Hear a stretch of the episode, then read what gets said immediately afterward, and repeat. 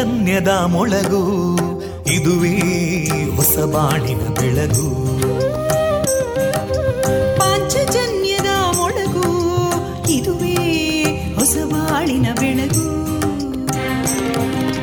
ಜನಮಾನಸವ ಅರಳಿಸುವಂತ ಅರಳಿಸುವಂತ ಜನಮಾನಸವ ಅರಳಿಸುವಂತ ವಿವೇಕವಾಣಿಯ ಮೊಳಗು.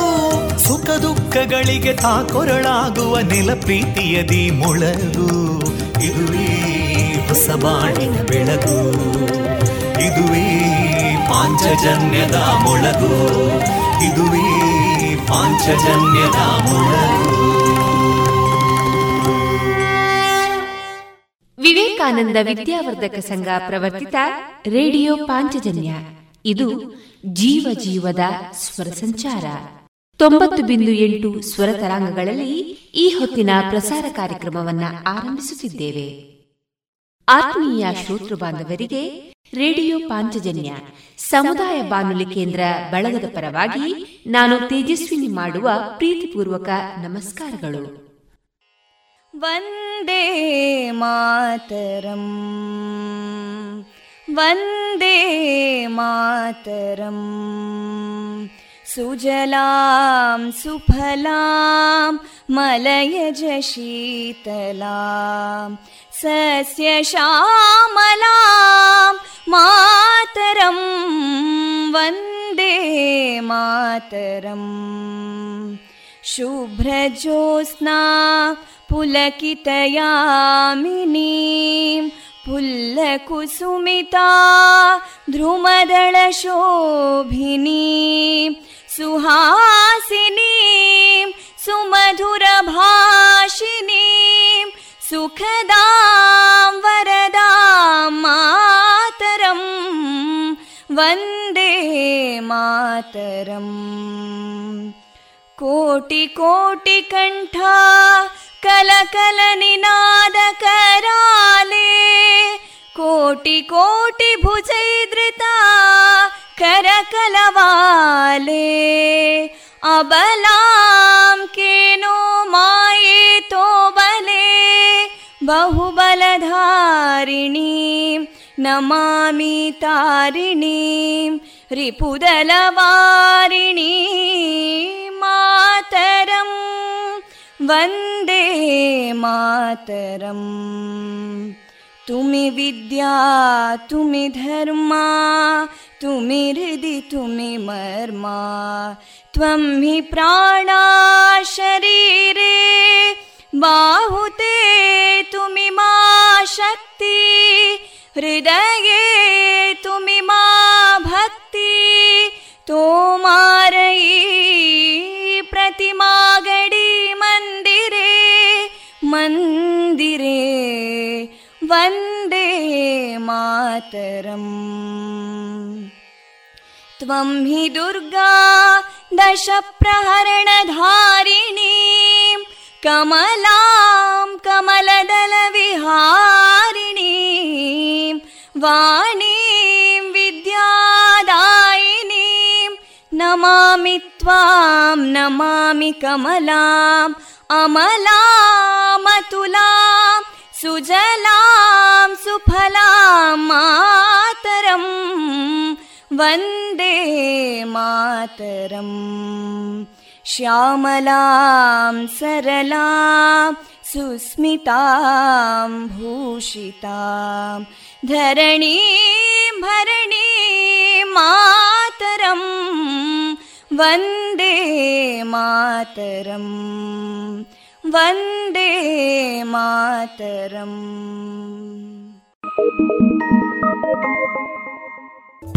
ಇಂದು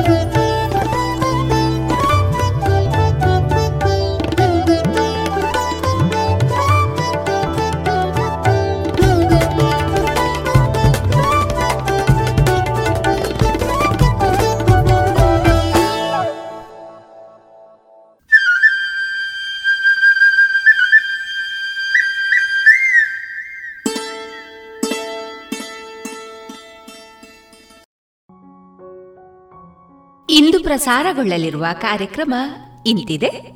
ಮೊದಲಿಗೆ ಭಕ್ತಿ ಗೀತೆಗಳು ಮಾರುಕಟ್ಟೆದಾರಣೆ ಜಾಣ ಸುದ್ದಿ, ವಿದ್ಯಾರ್ಥಿನಿ ಅರ್ಪಿತಾ ಕುಂದರ್ ಅವರಿಂದ ಸೌಂದರ್ಯದ ಮಾಹಿತಿ. ವಾರದ ಅತಿಥಿ ಕಾರ್ಯಕ್ರಮದಲ್ಲಿ ಫೋಟೋಗ್ರಫಿ ಕ್ಷೇತ್ರದಲ್ಲಿ ದಂಪತಿಗಳಾಗಿ ಕಾರ್ಯನಿರ್ವಹಿಸುತ್ತಾ ಇರುವ ಡಾಕ್ಟರ್ ಮುರಳಿ ರಾಯರ ಮನೆ ಮತ್ತು ಪ್ರಿಯಾ ಮುರಳಿ ಅವರೊಂದಿಗಿನ ಸಂದರ್ಶನ. ಕೊನೆಯಲ್ಲಿ ಮಧುರಗಾನ ಪ್ರಸಾರವಾಗಲಿದೆ.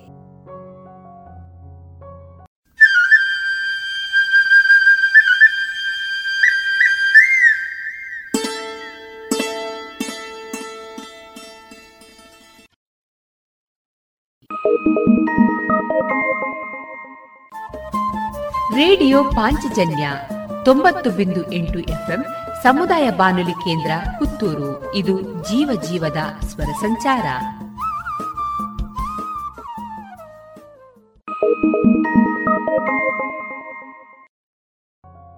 ಇದೀಗ ಮೊದಲಿಗೆ ಭಕ್ತಿ ಗೀತೆಗಳನ್ನ ಕೇಳೋಣ.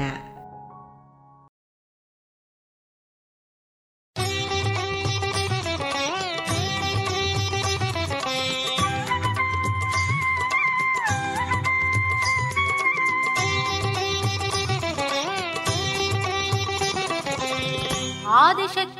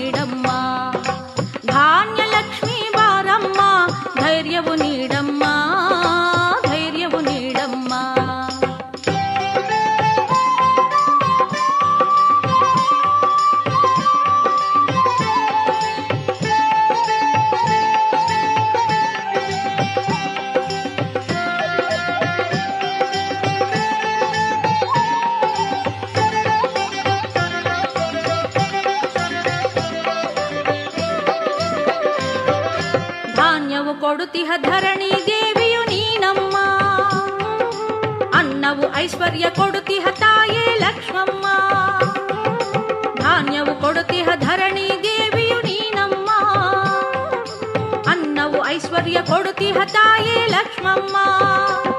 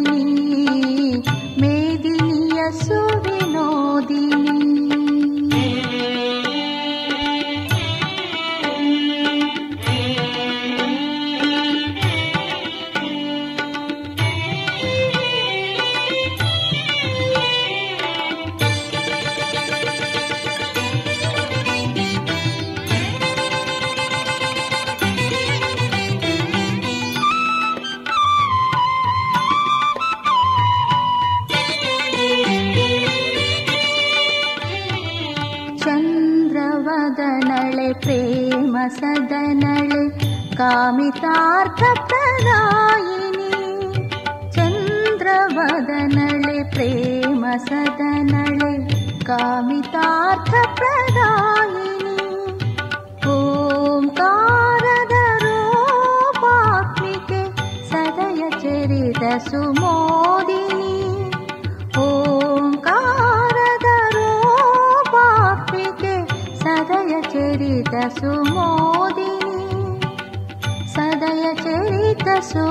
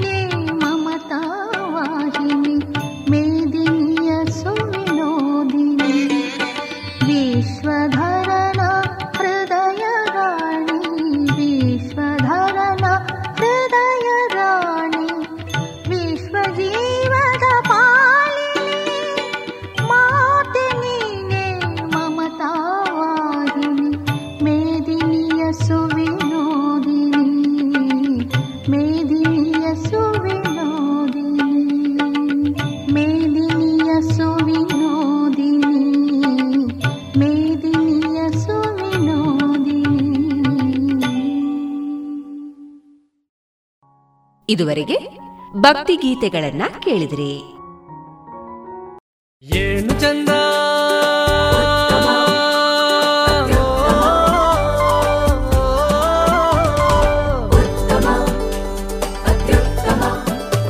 ಸರಿಸಾಟಿ ಇಲ್ಲದ ಸ್ವಾದ, ಅಹಬಲು ರುಚಿ ಸ್ವದೇಶಿ ಸಾರ, ಅನನ್ಯ ಅದಮ್ಯ ಕ್ಯಾಂಕೋ ಚಾಕ್ಲೇಟ್. ಸ್ವದೇಶಿ ಸ್ವಾದ.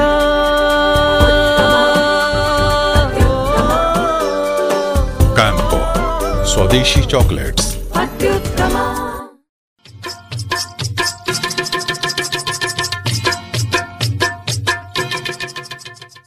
ಮಾರುಕಟ್ಟೆ ಧಾರಣೆ ಇಂತಿದೆ. ಹೊಸ ಅಡಿಕೆ ಮುನ್ನೂರರಿಂದ ನಾಲ್ಕುನೂರ ಐದು. ಕ್ವಾಲಿಟಿ ಅಡಿಕೆಗೆ ಮಾತ್ರ. ಹಳೆ ಅಡಿಕೆ ಮುನ್ನೂರ ಐದರಿಂದ ಐನೂರ ಐದು. ಡಬಲ್ ಚೋಲ್ ಮುನ್ನೂರ ಐದರಿಂದ ಐನೂರ ಐದು. ಹಳೆ ಪಟೋರ ಮುನ್ನೂರರಿಂದ ಮುನ್ನೂರ ನಲವತ್ತು. ಹೊಸ ಪಟೋರ ಇನ್ನೂರ ಎಂಬತ್ತರಿಂದ ಮುನ್ನೂರ ಮೂವತ್ತ ಐದು, ಹಳೆ ಉಳ್ಳಿಗಡ್ಡೆ ನೂರ ಹತ್ತರಿಂದ ಇನ್ನೂರ ನಲವತ್ತು, ಹೊಸ ಉಳ್ಳಿಗಡ್ಡೆ ನೂರ ಹತ್ತರಿಂದ ಇನ್ನೂರ ನಲವತ್ತು, ಹಳೆ ಕರಿಗೋಟು ನೂರ ಹತ್ತರಿಂದ ಇನ್ನೂರ ಮೂವತ್ತು, ಹೊಸ ಕರಿಗೋಟು ನೂರ ಹತ್ತರಿಂದ ಇನ್ನೂರ ಮೂವತ್ತು, ಕೊಕ್ಕೋ ಧಾರಣೆ, ಹಸಿ ಕೊಕ್ಕೋ ಐವತ್ತ ಏಳರಿಂದ ಅರವತ್ತ ಎರಡು ಒಣಕೊಕ್ಕೋ ನೂರ ಅರವತ್ತ ಐದರಿಂದ ನೂರ ಎಂಬತ್ತ ಮೂರು ಕಾಳುಮೆಣಸು ಇನ್ನೂರ ಐವತ್ತರಿಂದ ಮುನ್ನೂರ ನಲವತ್ತ ಐದು ರಬ್ಬರ್ ಧಾರಣೆ, ಗ್ರೇಡ್ ನೂರ ಐವತ್ತ ಆರು ರೂಪಾಯಿ ಐವತ್ತು ಪೈಸೆ, ಲಾಟ್ ನೂರ ನಲವತ್ತು ರೂಪಾಯಿ, ಸ್ಕ್ರ್ಯಾಪ್ ಒಂದು ತೊಂಬತ್ತೊಂಬತ್ತು ರೂಪಾಯಿ, ಸ್ಕ್ರ್ಯಾಪ್ ಎರಡು ತೊಂಬತ್ತ ಒಂದು ರೂಪಾಯಿ.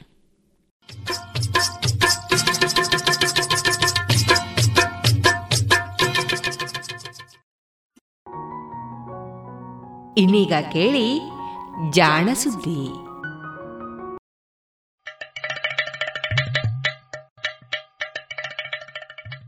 ಕೇಳು ಕೇಳು ಕೇಳು ಜಾಣ ಜಾಣ ಸುದಿಯ ಕೇಳು ಕೇಳು ಕೇಳು ಜಾಣ. ಇಂದು ಹಂದು ಮುಂದು ಹಿಂದು ಹರಿವು ತಿಳಿವು ಚುಟುಕು ಬೆರಗು ನಿತ್ಯ ನುಡಿಯುವತ್ತು ತರಲು, ನಿತ್ಯ ನುಡಿಯುವತ್ತು ತರಲು. ಕೇಳಿ ಜಾಣರ, ಜಾಣ ಸುದ್ದಿಯ ಕೇಳು ಕೇಳು ಕೇಳು ಜಾಣ ಜಾಣ ಸುದಿಯ ಕೇಳು ಕೇಳು ಕೇಳು ಜಾಣ. ಕಥಾ ಸಮಯ.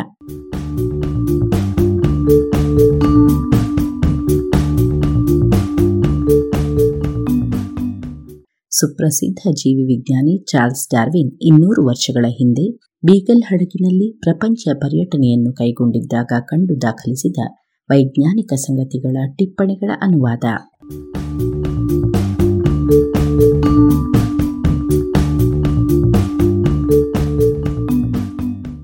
ನೆರವು ಶ್ರೀಮತಿ ನಾಗರತ್ನ ಸ್ಮಾರಕ ಅನುದಾನ.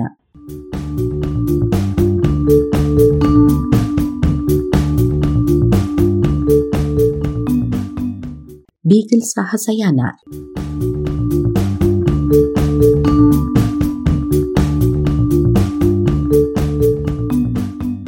ಮಾರ್ಚ್ ಇಪ್ಪತ್ನಾಲ್ಕು ಬೆಳ್ಳಂಬೆಳಗ್ಗೆಯೇ ನಾನು ಕಣಿವೆಯ ಒಂದು ಬದಿಯ ಗುಡ್ಡವನ್ನು ಹತ್ತಿ ಪಾಂಪಾಸ್ ಪ್ರಾಂತ್ಯದ ವಿಶಾಲ ದೃಶ್ಯವನ್ನು ಕಂಡು ಖುಷಿಪಟ್ಟೆ ಇದನ್ನು ನೋಡಲು ನನಗೆ ಸಾಕಷ್ಟು ಆಸಕ್ತಿ ಕುತೂಹಲಗಳಿದ್ದವು ಆದರೆ ಸ್ವಲ್ಪ ನಿರಾಸೆಯಾಯಿತು ಮೊದಮೊದಲಿಗೆ ಅದು ದೂರದಲ್ಲಿರುವ ಸಮುದ್ರದಂತೆ ಕಂಡಿತು ಅದರ ಉತ್ತರ ಭಾಗದಲ್ಲಿ ಸ್ವಲ್ಪ ಅಡ್ಡಾದಿಡ್ಡಿ ರಚನೆಗಳನ್ನು ಗುರುತಿಸಬಹುದಿತ್ತು.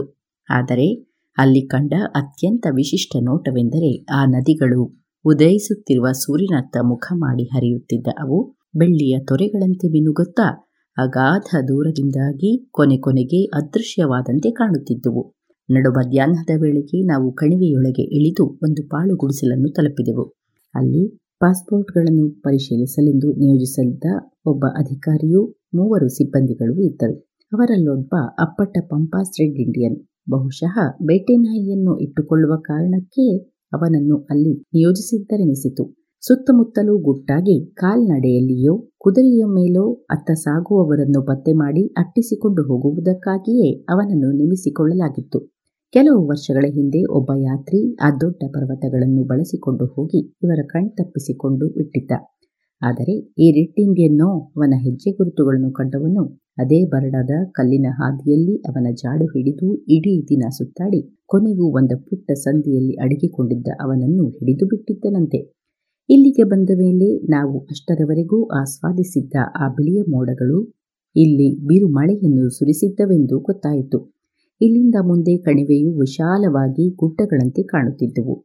ಈ ಗುಡ್ಡಗಳು ಕ್ರಮೇಣ ಇಳಿಜಾರಿನಲ್ಲಿ ಪುಟ್ಟ ಮರಗಳು, ಪೊದೆಗಳು ತುಂಬಿದ ಮೈದಾನಗಳಾಗಿ ಹರಡಿಕೊಂಡಿದ್ದುವು. ಬೆಟ್ಟಗಳ ಈ ತಪ್ಪಲು ಕಿರಿದಾಗಿದ್ದರೂ, ಸಂಪೂರ್ಣ ಸಪಾಟಾಗಿದ್ದ ಪಾಂಪಾಸ್ ಮೈದಾನವನ್ನು ತಾಕುವೆಡಿಯಲ್ಲಿ ಹತ್ತು ಮೈಲಿಗಳಷ್ಟು ವಿಸ್ತಾರವಾಗಿತ್ತು. ಆ ಫಾಸಲೆಯಲ್ಲಿ ಇದ್ದ ಚಕಾಯೋ ಎನ್ನುವ ಎಸ್ಟೇಟನ್ನು ದಾಟಿ ಮುಂದೆ ಸಾಗಿದೆವು. ಸಂಜೆಯಲ್ಲಿ ಮೊದಲು ಸಿಕ್ಕ ಪುಟ್ಟ ಮೂಲೆಯಲ್ಲಿಯೇ ಶಿಬಿರ ಹೂಡಿದೆವು. ಮಾರ್ಚ್ ಇಪ್ಪತ್ತೈದು. ಸಮುದ್ರದ ಅಂಚಿನಷ್ಟೇ ನೀಟಾಗಿದ್ದ ಕ್ಷಿತಿಜದಾಚೆಗೆ ಮೂಡಿ ಬಂದ ಸೂರ್ಯ ಬಿಂಬವನ್ನು ಕಂಡಾಗ ನನಗೆ ಬ್ಯೂನಸ್ ಐರಿಸ್ನ ಪಂಪಾಸ್ ಪ್ರದೇಶದ ನೆನಪಾಯಿತು. ರಾತ್ರಿ ದಟ್ಟನೆಯ ಮಂಜು ಬಿದ್ದಿತ್ತು. ಕಾರ್ಡಿಲಿರಾದಲ್ಲಿ ನಾವು ಇಂಥದ್ದನ್ನು ಕಂಡಿರಲಿಲ್ಲ. ಪೂರ್ವಾಭಿಮುಖವಾಗಿ ಸಾಗಿದ ಹಾದಿಯು ಆಳವಿಲ್ಲದ ಕೆಸರಿನ ಕೆರೆಯನ್ನು ದಾಟಿ ಸಾಗಿತ್ತು. ಅನಂತರ ಬರಡು ಮೈದಾನವನ್ನು ಮುಟ್ಟಿದ ಅದು ಉತ್ತರಾಭಿಮುಖವಾಗಿ ಮೆಂಡೋಸಾ ಕಡೆಗೆ ಸಾಗಿತ್ತು. ಇದು ಎರಡು ದಿನಗಳ ಪಯಣದ ದೀರ್ಘ ಹಾದಿ. ನಮ್ಮ ಮೊದಲ ದಿನ ಪಯಣ ಎಸ್ಟಾಕಾಡೋವರೆಗಿನ ಹದಿನಾಲ್ಕು ಲೀಗುಗಳ ಎಂದು ಎರಡನೆಯ ದಿನದ ಪಯಣ ಮೆಂಡೋಸಾದ ಸಮೀಪವಿದ್ದ ಲಕ್ಸಾನ್ವರೆಗಿನ ಹದಿನೇಳು ಲೀಗುಗಳ ಎಂದು ನಿಶ್ಚಯವಾಗಿತ್ತು. ಇಡೀ ಹಾದಿಯು ಸಪಾಟಾದ ಒಂದು ಎರಡು ಮನೆಗಳಷ್ಟೇ ಇದ್ದ ಬರಡು ಭೂಮಿಯಲ್ಲಿ ಸಾಗಿತ್ತು. ಸೂರ್ಯನು ಒಬ್ಬಲು ಬಿರುಸಾಗಿದ್ದ. ಸವಾರಿಯಲ್ಲಿ ಏನೂ ಸ್ವಾರಸ್ಯವೇ ಇರಲಿಲ್ಲ. ಈ ಹಾದಿಯಲ್ಲಿ ನೀರು ಕಾಣುವುದೇ ಕಡಿಮೆ.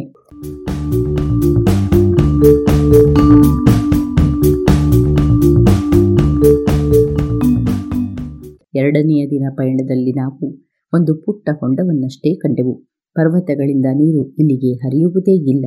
ಹರಿದ ಅಲ್ಪ ಸ್ವಲ್ಪ ನೀರನ್ನು ಅಲ್ಲಿಂದ, ಅಲ್ಲಿನ ರಂಧ್ರಭರಿತ ಒಣಮಣ್ಣು ಹೀರಿಕೊಂಡು ಬಿಡುತ್ತಿತ್ತು. ಹೀಗೆ ನಾವು ಕಾರ್ಡೇರಾದ ಅಂಚಿನಿಂದ ಕೇವಲ ಹತ್ತು ಹದಿನೈದು ಕಿಲೋಮೀಟರ್ ದೂರವಷ್ಟೇ ಇದ್ದರೂ ಒಂದೇ ಒಂದು ತೊರೆಯೂ ಅಡ್ಡಲಾಗಲಿಲ್ಲ. ಹಲವೆಡೆ ನೆಲದಲ್ಲೆಲ್ಲ ಉಪ್ಪು ಹರಳುಗಟ್ಟಿತ್ತು. ಬಾಹ್ಯ ಬ್ಲಾಂಕಾದ ಸಮೀಪ ನಾವು ಕಂಡಂತಹ ಲವಣಪ್ರಿಯ ಗಿಡಗಳೇ ಇಲ್ಲಿಯೂ ಇದ್ದುವು. ಮೆಗೆಲಾನ್ ಸಂಧಿಯಿಂದ ಕೊಲರೆಡೋ ನದಿಯವರೆಗೂ ಪಟಗೋನಿಯಾದ ಇಡೀ ಪೂರ್ವ ಕರಾವಳಿಯುದ್ದಕ್ಕೂ ಒಂದೇ ಬಗೆಯ ಭೂನೋಟವಿದೆ. ಈ ನದಿಯಿಂದ ಒಳಗೂ ಸ್ಯಾನ್ ಲೂಯಿಸ್ವರೆಗೂ ಅಥವಾ ಅದರಿಂದ ಇನ್ನೂ ಉತ್ತರಕ್ಕೂ ಒಂದು ವಕ್ರಗಿರಿಯ ರೀತಿ ಇದೇ ಬಗೆಯ ಪ್ರದೇಶವೇ ಇದೆ ಎನ್ನಿಸುತ್ತದೆ. ಈ ವಕ್ರಗಿರಿಯ ಪೂರ್ವಕ್ಕೆ ಸ್ವಲ್ಪ ತೀವ್ರವಾದ ಬ್ಯೂನಸ್ ಐರಿಸ್ನ ಹಸಿರು ಮೈದಾನಗಳಿವೆ. ಮೆಂಟೋಸಾದ ಹಾಗೂ ಪಟಗೋನಿಯಾದ ಬರಡು ಮೈದಾನಗಳು ಸಮುದ್ರದ ಅಲೆಗಳು ಹೊತ್ತು ತಂದದ್ದರಿಂದ ಅಲೆ ಅಲೆಯಾಗಿ ನುಣುಪಾದ ನೊರಚುಗಲ್ಲಿನ ಒಂದು ದೊಡ್ಡ ಹಾಸಿನಂತಿವೆ. ಪಂಪಾಸಿನಲ್ಲಿಯೋ ನೆಲ ಒಣಗಿದ ಹುಲ್ಲು ಮುಳ್ಳು ಪೊದೆಗಳಿಂದ ತುಂಬಿದ ಪುರಾತನ ಅಳಿವೆಗಳ ಕೆಸರಿನಿಂದ ಆದಂಥವು. ಎರಡು ದಿನಗಳ ಈ ಪ್ರಯಾಸದ ಪಯಣದ ನಂತರ ದೂರದಲ್ಲಿ ಲಕ್ಸಾರ್ ನದಿಯ ತಟದಲ್ಲಿದ್ದ ಹಳ್ಳಿಯ ಸುತ್ತಲೂ ಬೆಳೆದಿದ್ದ ಪಾಪ್ಲಾರ್ ಮತ್ತು ವಿಲೋ ಮರಗಳ ಸಾಲುಗಳನ್ನು ನೋಡಲು ಖುಷಿಯೆನಿಸಿತು ಈ ಜಾಗಕ್ಕೆ ಬರುವುದಕ್ಕೂ ಸ್ವಲ್ಪ ಮುನ್ನ ದಕ್ಷಿಣದ ಆಕಾಶದಲ್ಲಿ ಕೆಂಪು ಕಂದು ಬಣ್ಣದ ದೊಡ್ಡ ಮೋಡವೊಂದನ್ನು ನಾವು ಕಂಡೆವು. ಮೊದಲಿಗೆ ಅದು ಅಲ್ಲಿನ ಮೈದಾನದಲ್ಲಿ ಹೊತ್ತಿಕೊಂಡ ಯಾವುದೋ ಬೃಹತ್ ಬೆಂಕಿಯಿಂದಾಗಿರಬೇಕು ಎಂದುಕೊಂಡಿದ್ದೆವು. ಆದರೆ ಅನತಿ ಕಾಲದಲ್ಲಿಯೇ ಅದು ಮಿಡತೆಗಳ ದೊಡ್ಡ ಹಿಂಡು ಎಂದು ಅರ್ಥವಾಯಿತು. ಅವು ಉತ್ತರ ದಿಕ್ಕಿಗೆ ಹಾರುತ್ತಿದ್ದುವು. ಮೆಲ್ಲನೆ ಬೀಸುತ್ತಿದ್ದ ಗಾಳಿಯ ನೆರವಿನಿಂದ ಅವು ನಮ್ಮನ್ನೂ ದಾಟಿ ಗಂಟೆಗೆ ಹತ್ತರಿಂದ ಹದಿನೈದು ಮೈಲಿ ವೇಗದಲ್ಲಿ ಸಾಗಿದ್ದುವು. ಈ ಕೀಟ ಮೋಡದ ಮುಖ್ಯ ಭಾಗವು ನಮ್ಮಿಂದ ಸುಮಾರು ಇಪ್ಪತ್ತು ಅಡಿಗಳಷ್ಟು ಎತ್ತರದಿಂದ ಸುಮಾರು ಎರಡರಿಂದ ಮೂರು ಸಾವಿರ ಅಡಿಗಳಷ್ಟು ಎತ್ತರಕ್ಕೆ ಹರಡಿಕೊಂಡಿದ್ದಂತೆ ಕಾಣಿಸಿತು. ಅವುಗಳ ಸದ್ದು ಯುದ್ಧಕ್ಕೆ ಹೊರಟ ಸಾವಿರಾರು ರಥಗಳ ಶಬ್ದದಂತೆ ಇತ್ತು. ನನಗಂತೂ ಅದು ಹಡಗಿಗೆ ಕಟ್ಟಿದ ಹಾಯಿ ಬಟ್ಟೆಗಳ ನಡುವೆ ಗಾಳಿ ಹೋದಾಗ ಆಗುವ ಭರ್ರನೆಯ ಸದ್ದಿನಂತೆ ಅನಿಸಿತು. ಇವುಗಳಲ್ಲಿ ಮುಂದೆ ಹಾರಿ ಬಂದ ಮಿಡತೆಗಳ ನಡುವಿನಿಂದ ನೋಡಿದಾಗ ಆಕಾಶದಲ್ಲಿ ದೊಡ್ಡ ಕಂದು ಬಣ್ಣದ ಚುಕ್ಕಿ ಚಿತ್ರವನ್ನು ಕೊರೆದಂತೆ ಕಾಣಿಸುತ್ತಿತ್ತು. ಆದರೆ ಆ ಪ್ರಮುಖ ಭಾಗದೊಳಗೆ ಇರುವುದೇನೂ ಕಾಣಿಸದಿದ್ದರೂ ಅದು ಅಷ್ಟೊಂದು ದಟ್ಟವಾಗೇನೂ ಇರಲಿಲ್ಲ. ನಾವು ಅವನ್ನು ಹೊಡೆಯಲೆಂದು ಎಡಕ್ಕೂ ಬಲಕ್ಕೂ ಬೀಸಿದ ದೊಣ್ಣೆಯು ಯಾವುದನ್ನೂ ತಾಕುತ್ತಿರಲಿಲ್ಲ. ಅವು ನೆಲಕ್ಕೆ ಇಳಿದಾಗ ಇಡೀ ಮೈದಾನದಲ್ಲಿದ್ದ ಎಲೆಗಳ ಸಂಖ್ಯೆಗಳಿಗಿಂತಲೂ ಹೆಚ್ಚೆ ಇದ್ದುವು.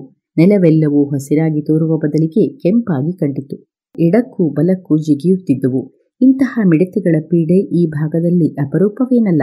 ಅಷ್ಟರಲ್ಲಾಗಲೇ ಈ ಋತುವಿನಲ್ಲಿ ದಕ್ಷಿಣದಿಂದ ಹಲವು ಸಣ್ಣ ಪುಟ್ಟ ಹಿಂಡುಗಳು ದಾಳಿ ಇಟ್ಟಿದ್ದುವು ಪ್ರಪಂಚದ ಇತರೆ ಕಡೆಗಳಲ್ಲಿ ಆಗುವಂತೆಯೇ ಇಲ್ಲಿಯೂ ಇವು ಮರುಭೂಮಿಯಲ್ಲಿ ಸಂತಾನೋತ್ಪತ್ತಿ ಮಾಡುತ್ತವೆ. ಪಾಪ, ಅಲ್ಲಿನ ನಿವಾಸಿಗಳು ಬೆಂಕಿ ಹೊತ್ತಿಸಿ ಅರಚಾಡಿ ರೆಂಬೆ ಕೊಂಬೆಗಳನ್ನು ಬೀಸುತ್ತಾ ಇವುಗಳ ದಾಳಿಯನ್ನು ತಡೆಯಲು ವ್ಯರ್ಥ ಪ್ರಯತ್ನ ನಡೆಸಿದ್ದರು. ಮಿಡತೆಗಳ ಈ ಪ್ರಭೇದವು ಪೂರ್ವ ದೇಶಗಳಲ್ಲಿ ಕಾಣುವ ಗ್ರಿಲ್ಲಸ್ ಮೈಗ್ರೆಟೋರಿಯಸ್ ಎನ್ನುವ ಮಿಡತೆಯನ್ನೇ ಹೋಲುತ್ತದೆ.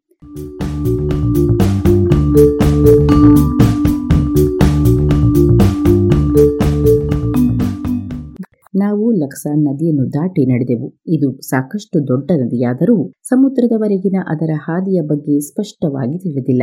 ಈ ಮೈದಾನಗಳನ್ನು ಇದು ದಾಟುವಾಗ ನಡುವೆ ಎಲ್ಲಿಯೋ ಪೂರ್ತಿಯಾಗಿ ಆವಿಯಾಗಿ ಬಿಡುತ್ತದೆಯೋ ಎಂದೂ ಗೊತ್ತಿಲ್ಲ. ನಾವು ಲಕ್ಸಾನ್ ಗ್ರಾಮದಲ್ಲಿ ತಂಗಿದೆವು. ಇದು ತೋಟಗಳು ಸುತ್ತುವರೆದಿದ್ದ ಒಂದು ಪುಟ್ಟ ಪ್ರದೇಶ. ಮೆಂಟೋಸಾ ಪ್ರಾಂತ್ಯದಲ್ಲಿ ಕೃಷಿ ಮಾಡಿದ ಭೂಮಿಯ ದಕ್ಷಿಣದ ತುಟ್ಟ ತುದಿ ಇದು. ರಾಜಧಾನಿಯಿಂದ ಸುಮಾರು ಐದು ಲೀಗು ದಕ್ಷಿಣಕ್ಕಿದೆ.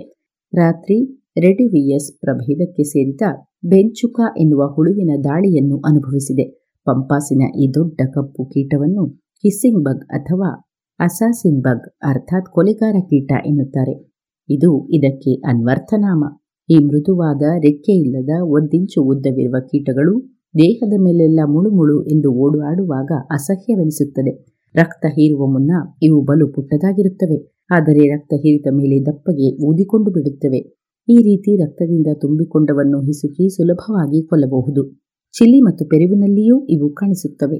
ಮೇಜಿನ ಮೇಲೆ ಇಟ್ಟಾಗ ಸುತ್ತ ಎಷ್ಟೇ ಜನರಿರಲಿ ಈ ಕೀಟ ಬೆರಳನ್ನು ಚಾಚಿದರೆ ತಕ್ಷಣವೇ ತನ್ನ ಹೀರುಮೂತಿಯನ್ನು ಮುಂದೆ ಚಾಚಿ ದಾಳಿ ಮಾಡುತ್ತದೆ. ಅವಕಾಶ ಕೊಟ್ಟರೆ ರಕ್ತವನ್ನು ಹೀರುತ್ತದೆ. ಅದು ಮಾಡಿದ ಗಾಯ ಒಂದಿಷ್ಟು ನೋಯುವುದಿಲ್ಲ.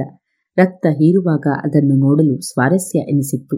ಹತ್ತೇ ನಿಮಿಷದಲ್ಲಿ ಚಪ್ಪಟೆಯಾಗಿದ್ದ ಅದು ದುಂಡಾಗಿ ಬಿಟ್ಟಿತ್ತು. ನಮ್ಮ ಒಬ್ಬ ಆಫೀಸರ್ನ ಕೃಪೆಯಿಂದ ಸಿಕ್ಕ ಒಂದು ಔತಣವೇ ಸಾಕು.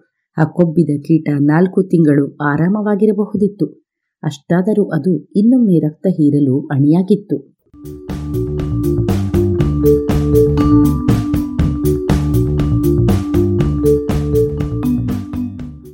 ಇದು ಇಂದಿನ ಕಥಾ ಸಮಯ.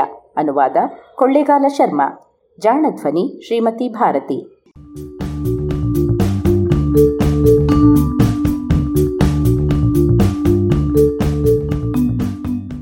ನೆರವು ಶ್ರೀಮತಿ ನಾಗರತ್ನ ಸ್ಮಾರಕ ಅನುದಾನ.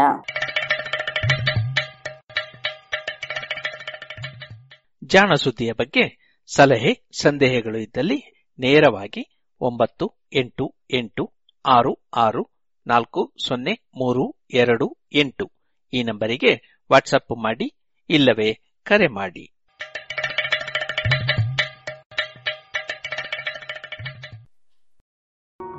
ಇದುವರೆಗೆ ಜಾಣ ಸುದ್ದಿ ಕೇಳಿದಿರಿ.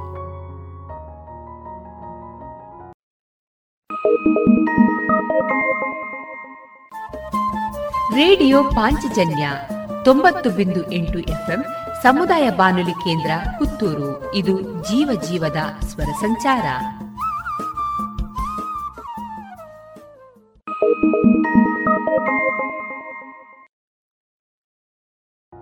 ಇನ್ನೀಗ ವಿದ್ಯಾರ್ಥಿನಿ ಅರ್ಪಿತಾ ಕುಂದರ್ ಅವರಿಂದ ಸೌಂದರ್ಯದ ಮಾಹಿತಿಯನ್ನ ಕೇಳೋಣ.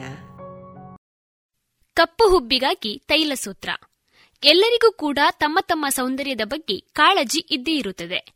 ಅದಕ್ಕಾಗಿ ಅದೆಷ್ಟೇ ಖರ್ಚಾದರೂ ಭರಿಸಲು ತಯಾರಾಗಿರುತ್ತಾರೆ. ಒಟ್ಟಾರೆಯಾಗಿ ಸೌಂದರ್ಯವೇ ಸಂಪತ್ತು ಎಂಬಂತೆ ಜನರು ಬದುಕುತ್ತಾರೆ ಅಲ್ಲವೇ?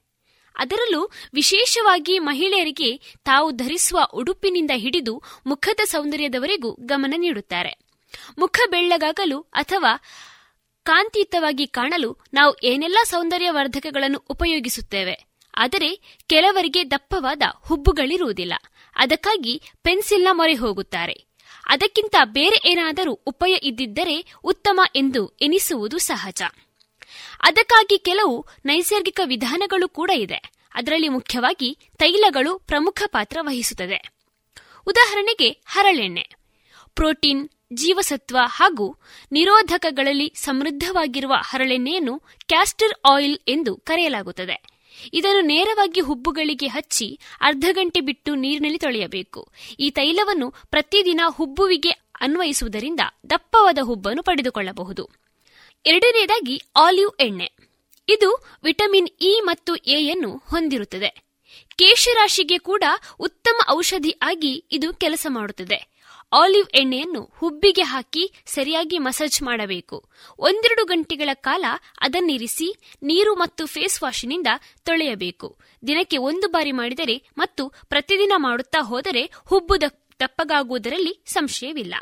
ತೆಂಗಿನ ಎಣ್ಣೆ ಕೂಡ ಇದಕ್ಕೆ ಉತ್ತಮ ಪರಿಣಾಮಕಾರಿ ತೈಲವಾಗಿದೆ. ಚಳಿಗಾಲದಲ್ಲಂತೂ ಚರ್ಮದ ಪೋಷಣೆಗೆ ಸಹಾಯ ಮಾಡುತ್ತದೆ. ಒಟ್ಟಾರೆಯಾಗಿ ಎಲ್ಲ ತೈಲವನ್ನು ನಿರಂತರವಾಗಿ ಉಪಯೋಗಿಸುವುದರಿಂದ ಆಕರ್ಷಕವಾದ ಹುಬ್ಬು ನಮ್ಮದಾಗುತ್ತದೆ. ಧನ್ಯವಾದಗಳು. ಇದುವರೆಗೆ ವಿದ್ಯಾರ್ಥಿನಿ ಅರ್ಪಿತಾ ಕುಂದರ್ ಅವರಿಂದ ಸೌಂದರ್ಯದ ಕುರಿತ ಮಾಹಿತಿಯನ್ನ ಕೇಳಿದಿರಿ.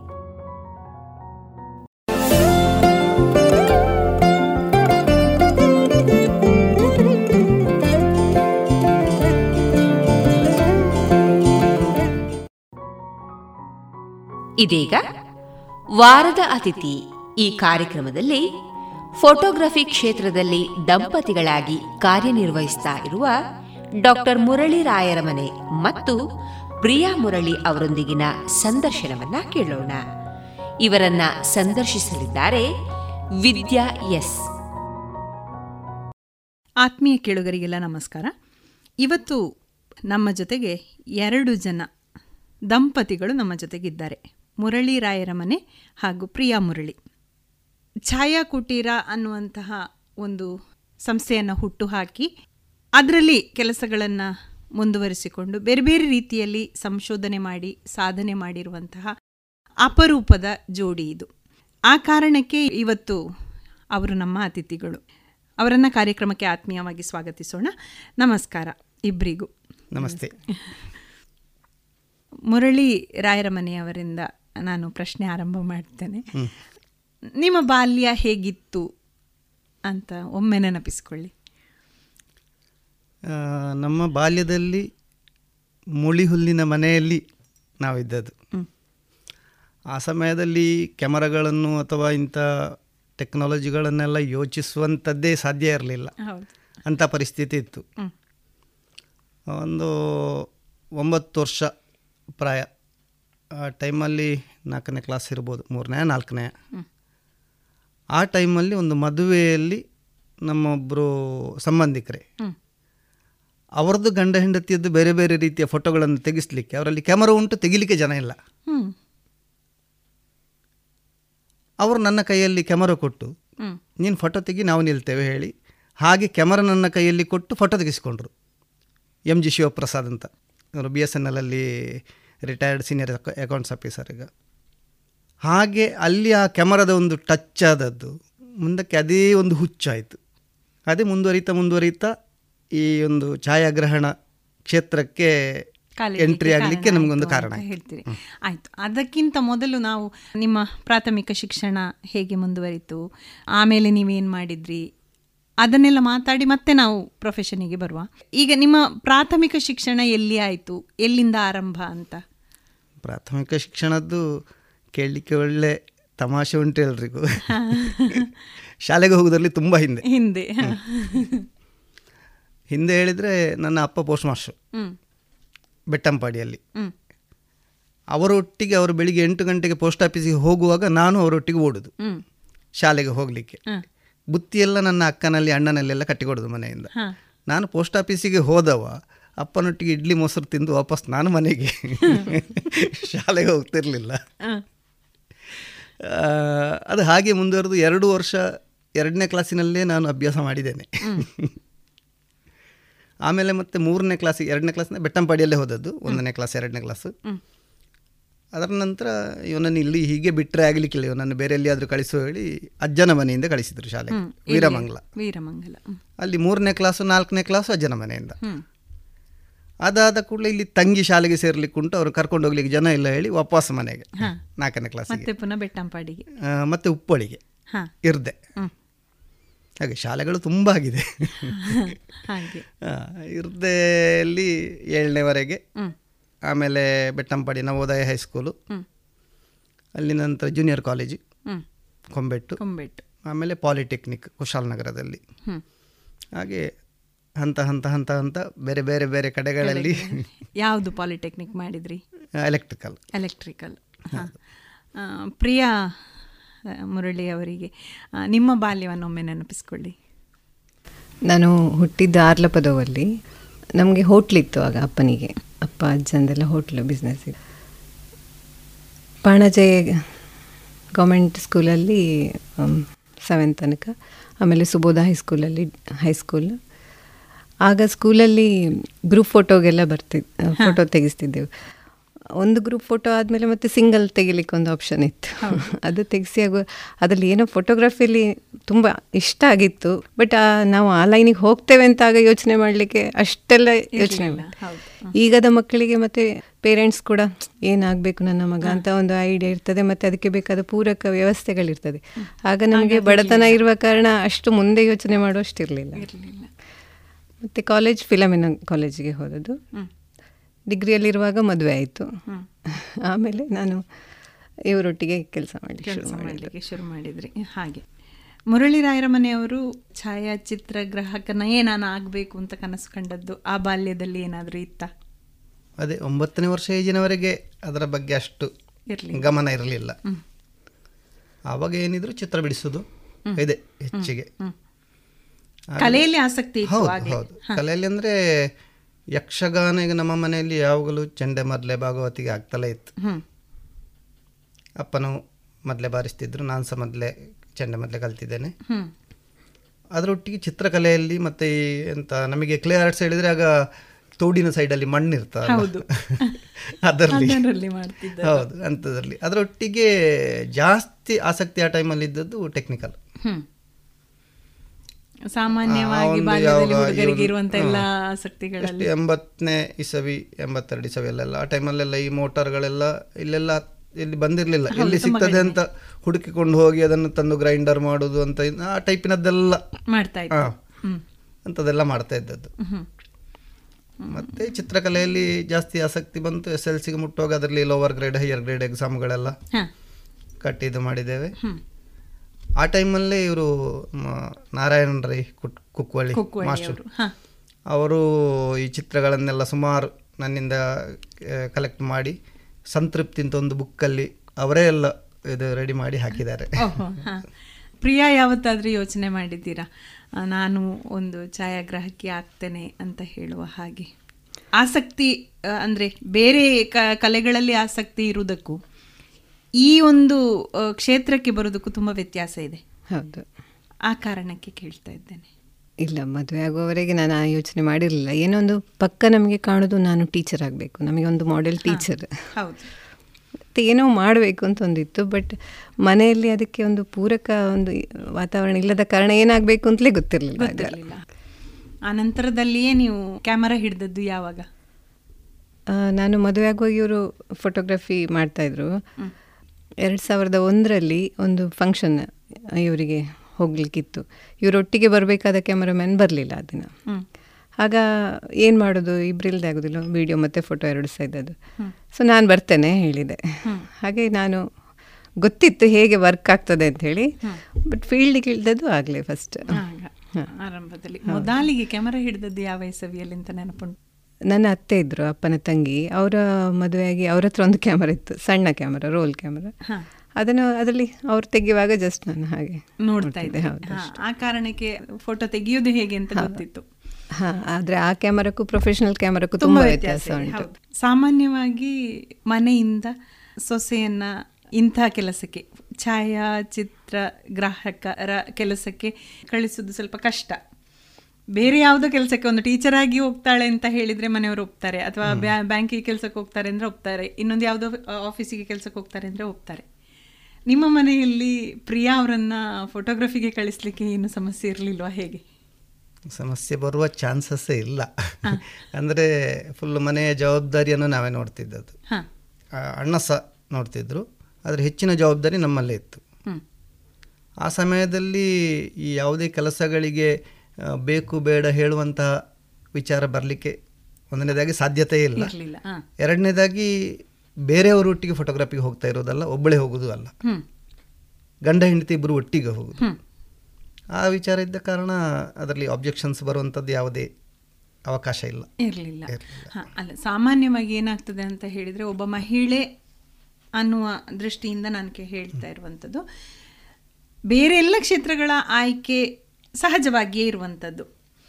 ಛಾಯಾಚಿತ್ರಗ್ರಹಣ ಅಂತ ಹೇಳಿ ಹೇಳುವಾಗ ಬೇರೆ ಬೇರೆ ಕಡೆಗಳಿಗೆ ಹೋಗಬೇಕಾಗ್ತದೆ. ಈಗ ಸಾಮಾನ್ಯ ಜರ್ನಲಿಸಂ ಫೀಲ್ಡಿಗೆ ಬಂದ ಹಾಗೆ ವರದಿಗಾರಿಕೆಗೆಲ್ಲೆಲ್ಲೋ ಹೋಗಬೇಕಾಗ್ತದೆ ಅನ್ನುವ ಕಾರಣಕ್ಕೆ ಹುಡುಗಿಯನ್ನ ಜರ್ನಲಿಸಂ ಫೀಲ್ಡಿಂದ ಅವಾಯ್ಡ್ ಮಾಡುವಂಥದ್ದು ಸಹಜವಾಗಿ ಇರುವಂಥದ್ದು. ಆ ರೀತಿಯಲ್ಲಿ ಯಾವುದಾದ್ರೂ ಎಕ್ಸ್ಪೀರಿಯನ್ಸ್ ನಿಮಗೆ ಆಗಿದೆಯಾ? ಅಥವಾ ಫೋಟೋಗ್ರಫಿಗೆ ನಿಂತಹ ಸಂದರ್ಭದಲ್ಲಿ ಒಬ್ಬಳು ಲೇಡಿ ಅಂತ ಹೇಳಿ ನೋಡುವಂಥ ಒಂದು ಇದಿರ್ತದಲ್ಲ ಸೊ ಆ ಥರದ ಅನುಭವಗಳೇನಾದರೂ ನಿಮಗೆ ಆಗಿದಾ ಹೇಗೆ ಪ್ರಿಯಾ? ಸ್ಟಾರ್ಟಿಂಗಲ್ಲಿ ನಾನು ತುಂಬ ನರ್ವಸ್ ಆಗ್ತಿದ್ದೆ ಸಭೆಗಳ ಫೋಟೋ ತೆಗೆಯುವಾಗ ಮತ್ತೆ ಈ ಜನಗಳ ನಡುವೆ ಹೋಗಿ ತೆಗೆಯುವಾಗ. ನಾನು ತುಂಬ ಇವ್ರ ಹತ್ರ ಹೇಳ್ತಿದ್ದೆ ಪ್ಲೀಸ್ ಅದೊಂದು ಫೋಟೋ ನೀವು ತೆಕ್ಕೊಡಿ ಕಾರ್ಯಕ್ರಮದ ನಾನು ತೆಗಿತೇನೆ ಅಂತ ತುಂಬ ಅದಕ್ಕೆ ಬೈಗಳು ತಿಂದಿದ್ದೇನೆ ಸುಮಾರು. ಇಲ್ಲ ತೆಗಿ ಅಂತ ಅವರು ನನಗೆ ನಾನು ಹೋಗುದಿಲ್ಲ ಬೇಕಿದ್ರೆ ತೆಗಿ ಅದರಲ್ಲಿ ಫೋಟೋ ಅದು ಬೇಕು ಅಂತಾದರೆ ತೆಗಿ ನಾನು ಹೋಗಿ ತೆಗೀರಿ ಹಾಗೆ ಫಸ್ಟ್ ಒಂದೆರಡು ಮೂರು ಸಲ ಸುಮ್ಮನೆ ಕೂತಿದ್ದೆ ತೆಗಿಲಿಲ್ಲ. ಆಮೇಲೆ ಅದು ಇಲ್ಲ ಅಂತ ಆಗುವಾಗ ಶೇ ಅದೊಂದು ಬೇಕಿತ್ತು. ಅಷ್ಟು ಒಳ್ಳೆ ಕ್ರೌಡ್ ಸೇರಿದ ಫೋಟೋ ಮಿಸ್ ಆಯ್ತಲ್ಲ ನನ್ನಿಂದಾಗಿ ಮಿಸ್ ಆಯ್ತಲ್ಲ ಅಂತ ಹೇಳಿ ನಂಗನ್ಸಿ ನಾನು ಮತ್ತೆ ಆ ಒಂದು ಹಿಂಜರಿಕೆ ಹೋಯ್ತು. ಈಗಂತೂ ಫಂಕ್ಷನಲ್ಲಿ ಹೋಗುವಾಗ ಓ ಪ್ರಿಯಾ ಅವರಿದ್ದಾರೆ ಅಂತ ಹೇಳುವ ಅದೊಂದು ಕೇಳ್ತದೆ ಅದೊಂದು ಖುಷಿ ಆಗ್ತದೆ. ಅಂತ ಬೇಜಾರಾಗುವಂಥ ಎಕ್ಸ್ಪೀರಿಯನ್ಸ್ ಯಾವುದು ಆಗಲಿಲ್ಲ ನನಗೆ ಆಗಲಿಲ್ಲ. ಸರಿ. ಫೋಟೋಗ್ರಫಿ ಅಂತ ಹೇಳಿದಾಗ ಅದರಲ್ಲಿ ಬೇರೆ ಬೇರೆ ಕಲರ್ ಕಾಂಬಿನೇಷನ್ಗಳು ಬೇರೆ ಬೇರೆ ಆ್ಯಂಗಲ್ಗಳು ಈ ಥರ ಎಲ್ಲ ಇರ್ತದೆ. ಇದನ್ನೆಲ್ಲ ಹೇಗೆ ಬ್ಯಾಲೆನ್ಸ್ ಮಾಡೋದು ಏನು ಹೇಗೆ ಅಂತ ಸ್ವಲ್ಪ ತಿಳಿಸ್ಕೊಡ್ತೀರಾ? ಪ್ರಮುಖವಾಗಿ ಇದರಲ್ಲಿ ಎಕ್ಸ್ಪೀರಿಯನ್ಸೇ ಮೇನ್ ಹೌದು. ಒಳ್ಳೆ ಪ್ರೊಫೆಷನ್ ಹೇಳಿದ್ರು ಫೋಟೋಗ್ರಫಿ ಶ್ರೀಮಂತ ಪ್ರೊಫೆಷನ್ ಅತ್ಯಂತ ನತದೃಷ್ಟರು ಪ್ರೊ ಫೋಟೋಗ್ರಾಫರ್ಸ್ಗಳೇ ಯಾಕೆ ಇದನ್ನು ಹೇಳ್ತೇನೆ ಹೇಳಿದರೆ ಈಗ ನನಗೆ ಮೂವತ್ತು ವರ್ಷ ಮೇಲೆ ಸರ್ವಿಸ್ ಆಯಿತು ಫೋಟೋಗ್ರಫಿಯಲ್ಲಿ ಈಗ ನಾನೊಂದು ಸಮಾರಂಭದಲ್ಲಿ ಯಾವುದೇ ಸಮಾರಂಭದಲ್ಲಿ ಹೋಗಿ ಫೋಟೋ ತೆಗಿಲಿಕ್ಕೆ ನಿಂತಾಗ ಸಹ ಇದರ ಬಗ್ಗೆ ಎ ಬಿ ಸಿ ಡಿ ಗೊತ್ತಿಲ್ಲದ ಜನಗಳು ಬಂದು ನೀನು ಅಲ್ಲಿ ನಿಂತು ತೆಗಿಬೇಕು ನೀನು ಇಲ್ಲಿ ನಿಂತು ತೆಗಿಬೇಕು ನೀನು ಹಾಗೆ ತೆಗಿಬೇಕು ನೀನು ಹೀಗೆ ತೆಗಿಬೇಕು. ಹೇಳ್ತಲೇ ಇರ್ತಾರೆ. ಇದನ್ನು ಕೇಳಿಕೊಂಡೇ ಇರಬೇಕಾಗ್ತದೆ ಕೆಲವರು ಇದಕ್ಕೆಲ್ಲ ಸ್ವಲ್ಪ ಕೇಳಿ ಕೇಳಿ ನೊಂದು ಒಂದು ಎಕ್ಸ್ಟ್ರಾ ಕ್ಯಾಮರಾ ಇಟ್ಟುಕೊಂಡು ಹಾಗೆ ಹೇಳಿದವರಲ್ಲಿ ಈಕೊಳ್ಳಿ ಈ ಕ್ಯಾಮರಾದಲ್ಲಿ ನಿಮಗೆ ಎಲ್ಲೆಲ್ಲ ಬೇಕು ನಿಂತುಕೊಂಡು ತೆಗಿಬೇಕು ಅಂತ ಉಂಟು. ಅಲ್ಲೆಲ್ಲ ನೀವು ತೆಗೀರಿ. ನಮಗೆ ಎಲ್ಲಿ ತೆಗಿಬೇಕು ಅಂತ ಇಷ್ಟು ವರ್ಷ ಅನುಭವದಲ್ಲಿ ಗೊತ್ತುಂಟು. ನಾವು ತೆಗಿತೇವೆ. ನಿಮಗೆ ಬೇಕಾದಲ್ಲೆಲ್ಲ ತೆಗೀರಿ ಅಂತ ಕ್ಯಾಮರಾ ಕೊಡುವಂಥ ಫೋಟೋಗ್ರಾಫರ್ಸ್ ಇದ್ದಾರೆ ನಾನು ನೋಡಿದ್ದೇನೆ. ಫಂಕ್ಷನಲ್ಲಿ ಕಿರಿಕಿರಿ ಮಾಡೋದಕ್ಕೋಸ್ಕರ. ಆ್ಯಂಗಲ್ಸ್ ಎಲ್ಲ ಹೇಳಿದ್ರಲ್ಲ ನೀವು. ಸಾಧಾರಣ ಈ ನಮಗೆ ಹೈಸ್ಕೂಲ್ವರೆಗೆ ಕಲ್ತದ್ದು ಜೀವನದಲ್ಲಿ ಒಳ್ಳೆ ಯೂಸ್ ಆಗುವಂಥದ್ದು. ಆಮೇಲೆ ಆಮೇಲಿನದ್ದು ಯೂಸ್ ಆಗೋದಿಲ್ಲ ಅಂತ ಹೇಳೋದಲ್ಲ ನಾನು. ಈಗ ಅದೇ ಫೀಲ್ಡಿಗೆ ಹೋದರೆ ಯೂಸ್ ಆಗ್ತದೆ ಅಷ್ಟೇ. ಈಗ ಎಲ್ ಎಲ್ ಬಿ ಕಲ್ತವ್ರು ಲಾಯರ್ ಫೀಲ್ಡಿಗೆ ಅಥವಾ ಅದಕ್ಕೆ ಸಂಬಂಧಪಟ್ಟದ್ದು ಯೂಸ್ ಆಗ್ತದೆ. ಬಟ್ ಎಸ್ ಎಲ್ ಸಿ ವರೆಗೆ ಕಲ್ತ ಈ ಜಾಮೆಟ್ರಿ ಆಗಲಿ ಯಾವುದು ಅದೆಲ್ಲವೂ. ಅಲ್ಲ ಜಾಮೆಟ್ರಿ ಇದೆಲ್ಲ ಎಸ್ ಎಲ್ ಸಿ ವರೆಗೆ ಕಲ್ತದ್ದು ಯೂಸ್ ಆಗ್ತದೆ. ನಾವು ಈಗ ಫೋಟೋ ತೆಗೆಯುವಾಗ ಯಾವ ಆ್ಯಂಗಲಲ್ಲಿ ನಿಲ್ಬೇಕು ಹೇಳುವಾಗ ಅದು ಅವರು ಎಲ್ಲಿಂದ ನಮಗೆ ಒಂದೇ ಸೇಮ್ ಡಿಸ್ಟೆನ್ಸಲ್ಲಿ ಇರ್ತಾರೆ ಫೋಕಸಿಂಗಿಗೆ ಅಥವಾ ಒಂದು ಏರಿಯಾದಲ್ಲಿ ಅದರಲ್ಲಿ ಈಗ ಫೋಟೋಗ್ರಫಿಯಲ್ಲಿ ಕಂಪೋಸಿಷನಿಗೆಲ್ಲ ಸುಮಾರು ರೂಲ್ಸ್ಗಳಿದೆ ಆ ರೂಲ್ಸ್ ಈಗ ಅಥವಾ ರೂಲ್ ಆಫ್ ಥರ್ಡ್ ಹಾಗೆ ಒಂದು ಮೂರ್ನಾಲ್ಕು ಬೇರೆ ಬೇರೆ ಟೈಪ್ ಇದೆ. ಹಾಗಿರುವಾಗ ಫೋಟೋಗ್ರಫಿಯಲ್ಲಿ ಅವರ ದೃಷ್ಟಿ ಯಾವ ಕಡೆ ಇರುವಾಗ ಯಾವ ಕಡೆಯಲ್ಲಿ ಆ ಜನಗಳಿರಬೇಕು ಬಲಬದಿಗೆ ನೋಡ್ತಾ ಇದ್ರೆ ಯಾವ ಕಡೆಯಲ್ಲಿ ಅಲ್ಲಿ ಖಾಲಿ ಜಾಗ ಬೇಕು ಇದೆಲ್ಲ ಸುಮಾರು ಇದೆ. ಅದೆಲ್ಲ ಎಕ್ಸ್ಪೀರಿಯನ್ಸಲ್ಲಿ ಮತ್ತೆ ನೋಡಿ. ನೋಡಿ ಬರುವಂಥದ್ದು ಹೌದು. ಈಗ ನೀವು ಯಾವ ಯಾವ ಫಂಕ್ಷನ್ಗಳನ್ನು ಕವರ್ ಮಾಡ್ತೀರಿ? ಪ್ರಿಯಾ ಕೂಡ. ಮುಖ್ಯವಾಗಿ ಮದುವೆಗಳು ಆಮೇಲೆ ಸಭೆ ಸಮಾರಂಭಗಳು ಭೂತಕೊಲ್ಲದ್ದು ಪ್ರೊಫೆಷನಲ್ ಫೋಟೋಗ್ರಫಿಯಲ್ಲಿ ಸಾಮಾನ್ಯ ಹೇಳುದು ಇದನ್ನೇ ಯಾವುದು ವೆಡ್ಡಿಂಗ್ ಫೋಟೋಗ್ರಾಫಿ ಇತ್ಯಾದಿ. ಆದರೆ ಇದಲ್ಲದೆ ಹೆಚ್ಚಾಗಿ ಈಗ ಹಳ್ಳಿ ಎಂತ ಹಿತ್ತಲ ಗಿಡ ಮದ್ದೆಲ್ಲ ಹೇಳ್ತಾರಲ್ಲ. ನಮಗದು ತುಂಬ ಒಳ್ಳೆ ಅನುಭವ ಆಗಿದೆ. ಪ್ರಾಡಕ್ಟ್ ಫೋಟೋಗ್ರಾಫಿಗೆ ಫ್ಯಾಷನ್ ಇದಕ್ಕೆ ಆ್ಯಡ್ ಇದಕ್ಕೆ ಇತ್ಯಾದಿಗೆಲ್ಲ ನಮಗೆ ಬೆಂಗಳೂರಿಂದ ಹಾಸನ ಮೈಸೂರು ಈ ಕಡೆಯಿಂದೆಲ್ಲ ನಮ್ಮಲ್ಲಿಗೆ ಬರ್ತಾರೆ. ಹುಡುಕಿಕೊಂಡು. ಅಥವಾ ಆನ್ಲೈನ್ ಫೇಸ್ಬುಕ್ ಮತ್ತು ವಾಟ್ಸಪ್ ಥ್ರೂ ಫೇಸ್ಬುಕ್ ಮೇಯ್ನ್ ನಮಗೆ ಒಳ್ಳೆ ಆ್ಯಡ್ ಸಿಕ್ಕಿದೆ. ಅದೇ ಇಲ್ಲಿ ಎಲ್ಲ ಬೆಂಗಳೂರಿಂದ ಕರೆಸ್ತಾರೆ. ಈಗ ಸಾಮಾನ್ಯ ಆಗ್ತಾ ಇರೋದು ಹೆಚ್ಚಿನ ಕಡೆ ಹಾಗೆ. ಆ ಟೈಪಿನ ಫೋಟೋಗ್ರಫಿಗಳಿಗೆಲ್ಲ ನಾವು ಜಾಸ್ತಿ ಒತ್ತು ಕೊಡ್ತೇವೆ. ಈಗ ಚೈಲ್ಡ್ ಫೋಟೋಗ್ರಫಿಗೆ. ಸಾಧಾರಣ ವಾರದಲ್ಲಿ ಒಂದು ಎರಡು ಮೂರು ಬರ್ತಾರೆ ನಮಗೆ. ಅದಕ್ಕೆಲ್ಲ ಗಂಟೆ ಲೆಕ್ಕದಲ್ಲಿ ತೆಗೆಯುವಂಥದ್ದು. ಅದಕ್ಕೆ ಮಾಡ್ತೀರಾ ಅಥವಾ ನೀವು ಅಲ್ಲಿಗೆ ಹೋಗಿ ಅದು ಅವರು ಯಾವ ರೀತಿ ಪ್ಯಾಕೇಜ್ ಬೇಕು ಹೇಳ್ತಾರೆ ಅದನ್ನು ಹೊಂದಿಕೊಂಡು. ಈಗ ಸ್ಟುಡಿಯೋ ನಮ್ಮಲ್ಲೇ ಬಂದು ತೆಗೆಯೋದಾದ್ರೆ ಗಂಟೆಗೆ ಇಷ್ಟು ಅಂತ ಚಾರ್ಜ್ ಅದು. ಅದರಲ್ಲಿ ಇಷ್ಟು ಕಾಪೀಸ್ ಎಡಿಟಿಂಗ್ ಮಾಡಿ ಬರ್ತದೆ ಅಂತ ಆ ರೀತಿಯಲ್ಲಿ. ಅವರಲ್ಲಿ ಹೋಗುದು ಹೇಳಿದ್ರೆ ಇಡೀ ದಿವಸದ ಚಾರ್ಜ್ ಬರುತ್ತೆ. ಹೋಗುದು ಬರೋದು ಹೀಗೆಲ್ಲ ಎಡಿಷನ್ ಈಗ ಫೋಟೋಗ್ರಫಿಯಲ್ಲಿ ಮೊದಲೆಲ್ಲ ಒಂದು ಮದುವೆಗೆ ಮಾತ್ರ ಇತ್ತು. ಆಮೇಲೆ ಉಪನಯನದ್ದಕ್ಕೂ ಸ್ಟಾರ್ಟ್ ಮಾಡಿದ್ರು. ಈಗ ಮಗು ಹುಟ್ಟಿ ಎಷ್ಟು ಎರಡು ದಿವಸ ಮೂರನೇ ದಿವಸದಿಂದ ಸ್ಟಾರ್ಟ್ ಆಗಿ ಅದು ಹಾಸ್ಪಿಟ್ಲಿಗೆ. ಹಾಸ್ಪಿಟ್ಲಿಗೆ ಪ್ಯಾಕೇಜ್ ಅಲ್ಲಿ ಬೇಬಿ ಶೂಟ್ ಅಂತ ಹೇಳಿ. ಹಾಸ್ಪಿಟ್ಲ್ ಅದಕ್ಕೆ ಬೇಕಾದೆಲ್ಲ ಪ್ರಾಪ್ಸ್ ಅದು ಇದೆಲ್ಲ ತಗೊಂಡು ಹೋಗಿ ಅಲ್ಲೇ ಶೂಟಿಂಗ್ ಮಾಡಿ ಕೊಡೋದು. ಅಲ್ಲಿಂದ ಶುರುವಾದದ್ದು ಲಾಸ್ಟ್ವರೆಗೂ ಪ್ರತಿಯೊಂದು ಹಂತ ಹಂತದಲ್ಲೂ ಈಗ ಅಷ್ಟು ಡಿಮಾಂಡ್ ಉಂಟು. ಹೌದು. ಸಾಮಾನ್ಯವಾಗಿ ಫೋಟೋಗ್ರಫಿ ಅಂತ ಹೇಳಿ ಆಲೋಚನೆ ಮಾಡ್ತಾ ಇರುವಂಥ ಸಂದರ್ಭದಲ್ಲಿ ಏನಾಗ್ತದೆ ಅಂತ ಹೇಳಿದರೆ ಮದುವೆ ಸಮಾರಂಭಗಳಲ್ಲಿ ಬೇರೆ ಬೇರೆ ಮದುವೆ ಕ್ರಮಗಳು ಬೇರೆ ಬೇರೆ ಥರ ಇರ್ತವೆ. ಈ ಕ್ರಮಗಳಿಗೆ ಅನುಗುಣವಾಗಿ ನಾವು ಫೋಟೋಗ್ರಫಿಯನ್ನು ಹೊಂದಿಸಿಕೊಳ್ಬೇಕಾಗ್ತದೆ. ಈ ಕ್ರಮಗಳನ್ನು ನಾವು ಹೇಗೆ ಆಲೋಚನೆ ಮಾಡಲಿಕ್ಕೆ ಸಾಧ್ಯ ಆಗ್ತದೆ? ಹೇಗೆ ಹೊಂದಿಸಿಕೊಳ್ಳಲಿಕ್ಕೆ ಸರಿ ಆಗ್ತದೆ ಅಂತ? ಸಾಧಾರಣ ನೂರರಲ್ಲಿ ತೊಂಬತ್ತೈದು ಪಾಲು. ಒಂದು ಸೀಕ್ವೆನ್ಸ್ಗಳು ಮದುವೆಗಳಲ್ಲಿ ಒಂದೇ ರೀತಿ ಇರ್ತದೆ. ಬೇರೆ ಬೇರೆ ಜಾತಿಯವರ ಮದುವೆಗಳಲ್ಲಿ ಆದರೂ ಸಹ. ಬಟ್ ಅದಕ್ಕೆ ಹೆಸರುಗಳು ಬೇರೆ ಇರ್ತದೆ. ಅವರು ನಿಲ್ಲುವ ದಿಕ್ಕುಗಳು. ಅಥವಾ ಅದಕ್ಕಿಂತ ಮೊದಲು ಮಾಡುವ ಕಾರ್ಯಕ್ರಮಗಳು. ಈಗ ಕೆಲವುದರಲ್ಲಿ ಮಂಡಲ ಹಾಕಿ ಮಾಡೋದು ಅಂತ ಇನ್ನೊಂದರಲ್ಲಿ ನಿಶ್ಚಯ ತಾಂಬೂಲದ ಟೈಪ್ ಹೀಗೆ ಒಂದು ಬೇರೆ ಬೇರೆ ಬೇರೆ ಬೇರೆ ಹೆಸರು ಕೊಟ್ಟಿರ್ತಾರೆ. ಆದರೆ ಅದಕ್ಕೆಲ್ಲ ಮೂಲ ಒಂದೇ ರೀತಿಯಲ್ಲಿ ಇರ್ತದೆ. ಅದನ್ನು ಮಾತ್ರ ಎಕ್ಸ್ಪೀರಿಯನ್ಸಲ್ಲೇ ಬೇರೆ ಬೇರೆ ಫಂಕ್ಷನ್ಗಳಿಗೆ ಹೋದಲ್ಲಿ ಅಥವಾ ಇನ್ನೊಬ್ಬರೊಟ್ಟಿಗೆ ಹೋಗಿ ಎಕ್ಸ್ಪೀರಿಯನ್ಸಲ್ಲೇ ಯಾವುದು ನೆಕ್ಸ್ಟ್ ಇದು ಬೇಕಾಗ್ತದೆ ಹೇಳುವಂಥದ್ದನ್ನು ಫೋಟೋಗ್ರಾಫರ್ಸೇ ಯೋಚನೆ ಯೋಚನೆ ಮಾಡಬೇಕು. ಮಾಡಬೇಕು ಸ್ಟಡಿ ಆಗಿರ್ಬೇಕು ಯಾವ ಕಾರ್ಯಕ್ರಮ ಹೆಚ್ಚು ಪ್ರಾಮುಖ್ಯತೆ ಕೊಡಬೇಕು ಅಂತ ಹೇಳುವಂಥದ್ದನ್ನು ನಾವು ಗಮನಿಸಬೇಕಾಗ್ತದಲ್ವ? ಆ ನಿಟ್ಟಿನಲ್ಲಿ ನಾವು ಈಗ ಒಂದು ಕಡೆಯಲ್ಲಿ ನಾವು ಫೋಟೋ ತೆಗಿತಾ ಇರಬೇಕಾದ್ರೆ ಅಲ್ಲಿ ಇನ್ನೊಂದು ಕಾರ್ಯಕ್ರಮ ಮುಗ್ದಿರ್ತದೆ ಅಥವಾ ಇನ್ನೊಂದು ಕಡೆಯಲ್ಲಿ ಇನ್ನೊಂದೇನೋ ಆಗ್ತಾ ಇರ್ತದೆ. ಹಾಗೆ ಎಲ್ಲವನ್ನು ಬ್ಯಾಲೆನ್ಸ್ ಮಾಡೋದು ಹೇಗೆ ಅಂತ? ಅದಂದ್ರೆ ಅದೇ ಆ ಎಕ್ಸ್ಪೀರಿಯನ್ಸ್ ಹೇಳಿದ್ ನಾನು. ನಮ್ಮ ಗಮನ ಅಲ್ಲೇ ಇರಬೇಕಾಗ್ತದೆ. ನಾವು ಯಾರ ಹತ್ರ ಆದ್ರೂ ಮಾತಾಡಿಕೊಂಡು ಮೊಬೈಲ್ ನೋಡ್ಕೊಂಡು ಇರುವ ಹಾಗಿಲ್ಲ ಅಲ್ಲಿ. ಮೊಬೈಲ್ ಆದಷ್ಟು ಸೈಲೆಂಟ್ ಆಗಿ ನಮ್ಮ ಕೆಲಸ ಸಹಜವಾಗಿ ಏನಾಗ್ತದೆ ಅಂತ ಹೇಳಿದ್ರೆ ನಮ್ಮ ಆ, ಕೆಲಸದ ಮೇಲೆ ಏಕಾಗ್ರತೆ ಇರಬೇಕು ನಿಜ. ಆದ್ರೆ ಸಮಾರಂಭ ಅಂತ ಹೇಳುವಾಗ ನಮ್ಮನ್ನು ಮಾತಾಡಿಸುವವರು ಒಂದಷ್ಟು ಜನಗಳು ಇರ್ತಾರೆ ಅಂತ ಸಂದರ್ಭದಲ್ಲಿ. ಆದಷ್ಟು ಮಾತು ಕಡಿಮೆ. ಕಾರ್ಯಕ್ರಮ ಆಗ್ತಾ ಇದ್ರೆ ಮಾತಾಡ್ಲಿಕ್ಕೆ ಹೋಗುದಿಲ್ಲ ಯಾರ ಹತ್ರ ಮೇನ್ ಕಾರ್ಯಕ್ರಮ ಆದ್ಮೇಲೆ ಮತ್ತೆ ಹೋಗಿ ಮಾತಾಡಿಸಿ ಬರ ಅಂತ ಹೇಳುವಾಗ. ಹಾಗೆ. ಇಬ್ರು ಜೊತೆಗೆ ಹೋಗ್ತೀರಿ ಅಂತ ಹೇಳಿದ್ರಿ. ಆ, ಈಗ ಬೇರೆ ಬೇರೆ ಕಡೆಗಳಿಗೆ ಹೋಗ್ಬೇಕಾದ ಸಂದರ್ಭ ಅಂತ ನಿಮಗೆ ಬಂದದ್ದು ಬಂದದ್ದುಂಟಾ? ಅತಿ ಕಡಿಮೆ. ಅಲ್ಲ ಈಗ ಹಾ, ಇದೆ. ಅಂದರೆ ಟೀಮ್ ಇರ್ತದೆ. ಈಗ ಹೇಗೆ ಹೇಳಿದರೆ ನಾವೊಂದು ಹದಿನೈದು ಜನ ಅಂದಾಜು ನನ್ನ ಒಟ್ಟಿಗೆ ಜೊತೆಗೆ ನಾನು. ಕರ್ಕೊಳ್ಳುವಂಥ ಜನಗಳು ಇರ್ತಾರೆ. ನಾನು ಫಂಕ್ಷನಿಗೆ ಕರ್ಕೊಂಡು ಹೋಗಬೇಕಾದ್ರೆ ಒಂದು ಎರಡು ಸಲ ಕರ್ಕೊಂಡು ಹೋಗಿ ನೋಡಿರ್ತೇನೆ. ನನಗೆ ಅಲ್ಲಿ ಓಕೆ ಅಂತಿದ್ರೆ ಮಾತ್ರ ನಾನು ನೆಕ್ಸ್ಟ್ ಅವರನ್ನು ಕರಿತೇನೆ ಇಲ್ಲದಿದ್ರೆ ಕರೆಯೋದಿಲ್ಲ ಅಂಥ ಟೀಮಿನಲ್ಲಿ ಈಗ ನಾನು ಈಗ ಟೀಮ್ ಒಂದು ಎರಡು ಮೂರಕ್ಕೆ ಒಬ್ಬ ಟೀಮ್ ಲೀಡರ್ ಬೇಕಾಗ್ತದೆ. ನಾನು ಹೋಗ್ತೇನೆ ಒಂದರಲ್ಲಿ ಇನ್ನೊಂದರಲ್ಲಿ ಇವಳು ಹೋಗ್ತಾಳೆ ಮತ್ತೊಂದರಲ್ಲಿ ಮಗ ಹೋಗ್ತಾನೆ ಅಥವಾ ಮಗ ಮತ್ತೆ ಅಮ್ಮ ಒಟ್ಟಿಗೆ ಒಟ್ಟಿಗೆ ಹೋಗ್ತಾರೆ. ಹಾಗಾಗಿ ನಾವಿಬ್ಬರು ಒಟ್ಟಿಗೆ ಇರೋದು.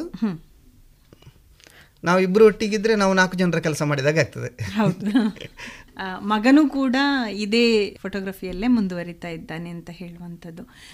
ಈಗ ಮನೆಯಲ್ಲಿ ಎಲ್ಲರೂ ಕೂಡ ಜೊತೆಯಾಗಿ ಒಂದೇ ಫೀಲ್ಡಲ್ಲಿ ಇರುವಾಗ ನಿಮ್ಮ ಮನೆಯಲ್ಲಿ ಮನೆಯ ವಾತಾವರಣ ಹೇಗೆ ಇರ್ತದೆ? ಅಂದರೆ ನೀವು ಮನೆಯಲ್ಲಿ ಕೂತ್ಕೊಂಡು ಡಿಸ್ಕಸ್ ಮಾಡುವಂಥದ್ದಾಗಿರ್ಬೋದು ಕಲರ್ ಕಾಂಬಿನೇಷನ್ಗಳ ಬಗ್ಗೆ ಮಾತಾಡುವಂಥದ್ದಾಗಿರ್ಬೋದು ಅಥವಾ ಆ್ಯಂಗಲ್ಗಳ ಬಗ್ಗೆ ಮಾತಾಡುವಂಥದ್ದಾಗಿರ್ಬೋದು ಈ ಕ್ಯಾಂಡಿಡ್ ಫೋಟೋಗ್ರಫಿಯ ಬಗ್ಗೆ ಈಗಿನ ಟ್ರೆಂಡ್ ಬಗ್ಗೆ ಮಾತಾಡುವಂಥದ್ದಾಗಿರ್ಬೋದು ಹೊಸ ಹೊಸ ಸಂಶೋಧನೆಗಳ ಬಗ್ಗೆ ಹೇಗೆ ಮಾಡಬಹುದು ಅಂತ ಆಲೋಚನೆಗಳಾಗಿರ್ಬೋದು. ಹೇಗೆ ಡಿಸ್ಕಸ್ ಮಾಡ್ತೀರಿ? ಹೇಗೆ? ಚರ್ಚೆಗಳು ಹೇಗೆ ಬರ್ತವೆ? ಯಾಕಂದ್ರೆ ಒಬ್ಬೊಬ್ಬನ ಐಡಿಯಾಗಳು ಒಂದೊಂದಿರ್ತವೆ. ಹೌದು. ಚರ್ಚೆಗಳು ಹೇಗೆ ಅಂತ ಹೇಳಿದರೆ ಈಗ ಯಾವುದೇ ಇದರಲ್ಲಿ ಆದರೂ ಒಬ್ಬ ಹೇಳುವವ ಬೇಕಾಗ್ತದೆ. ಆ ಹೇಳುವ ತುಂಬ ಕಾನ್ಫಿಡೆನ್ಸಲ್ಲಿ ಇರಬೇಕಾಗ್ತದೆ. ಯಾಕೆ ಹೇಳಿದರೆ ಅವು ಈಗ ನಾನು ಮಗನಿಗೆ ಹೇಳೋದು ಅಥವಾ ಇವಳಿಗೆ ಹೇಳೋದು ಯಾರಿಗೆ ಹೇಳೋದಾದ್ರೆ ಅವರ ಬಾಯಿಂದ ಬೈಗಳು ತಿನ್ನಲಿಕ್ಕೆ ರೆಡಿ ಬೇಕು ನಾನು. ಯಾಕೆ ಹೇಳಿದರೆ ಅದು ಯಾಕೆ ಹೇಳ್ತೇನೆ ಅಂತ ಅವರಿಗೆ ಗೊತ್ತಾಗೋದು ಆಮೇಲೆ. ಹೌದು.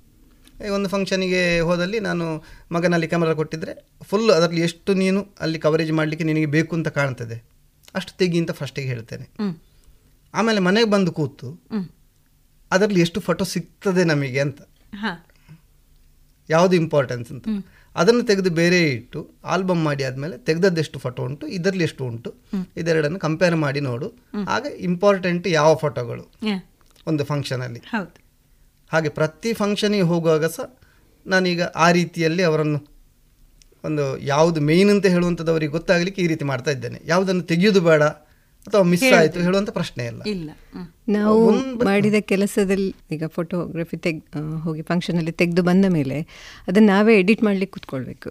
ಆಗ ಗೊತ್ತಾಗ್ತದೆ ನಾವೇನ್ ನಾವೇನು ತಪ್ಪು ಮಾಡಿದ್ದೇವೆ ಏನು ಸರಿ ಮಾಡಿದ್ದೇವೆ ಎಷ್ಟು ಒಳ್ಳೆ ಫೋಟೋಗಳು ಸಿಕ್ಕಿತ್ತು ಆಗ ನೆಕ್ಸ್ಟ್ ಫಂಕ್ಷನಿಗೆ ಹೇಗೆ ಬೇಕು ಅಂತ ನಾವು ಅಲ್ಲೇ ಕೂಡಲೇ ಕ್ಲಿಯರ್ ಮಾಡ್ಕೊಳ್ಳಿಕ್ಕಾಗ್ತದೆ ಹಾ.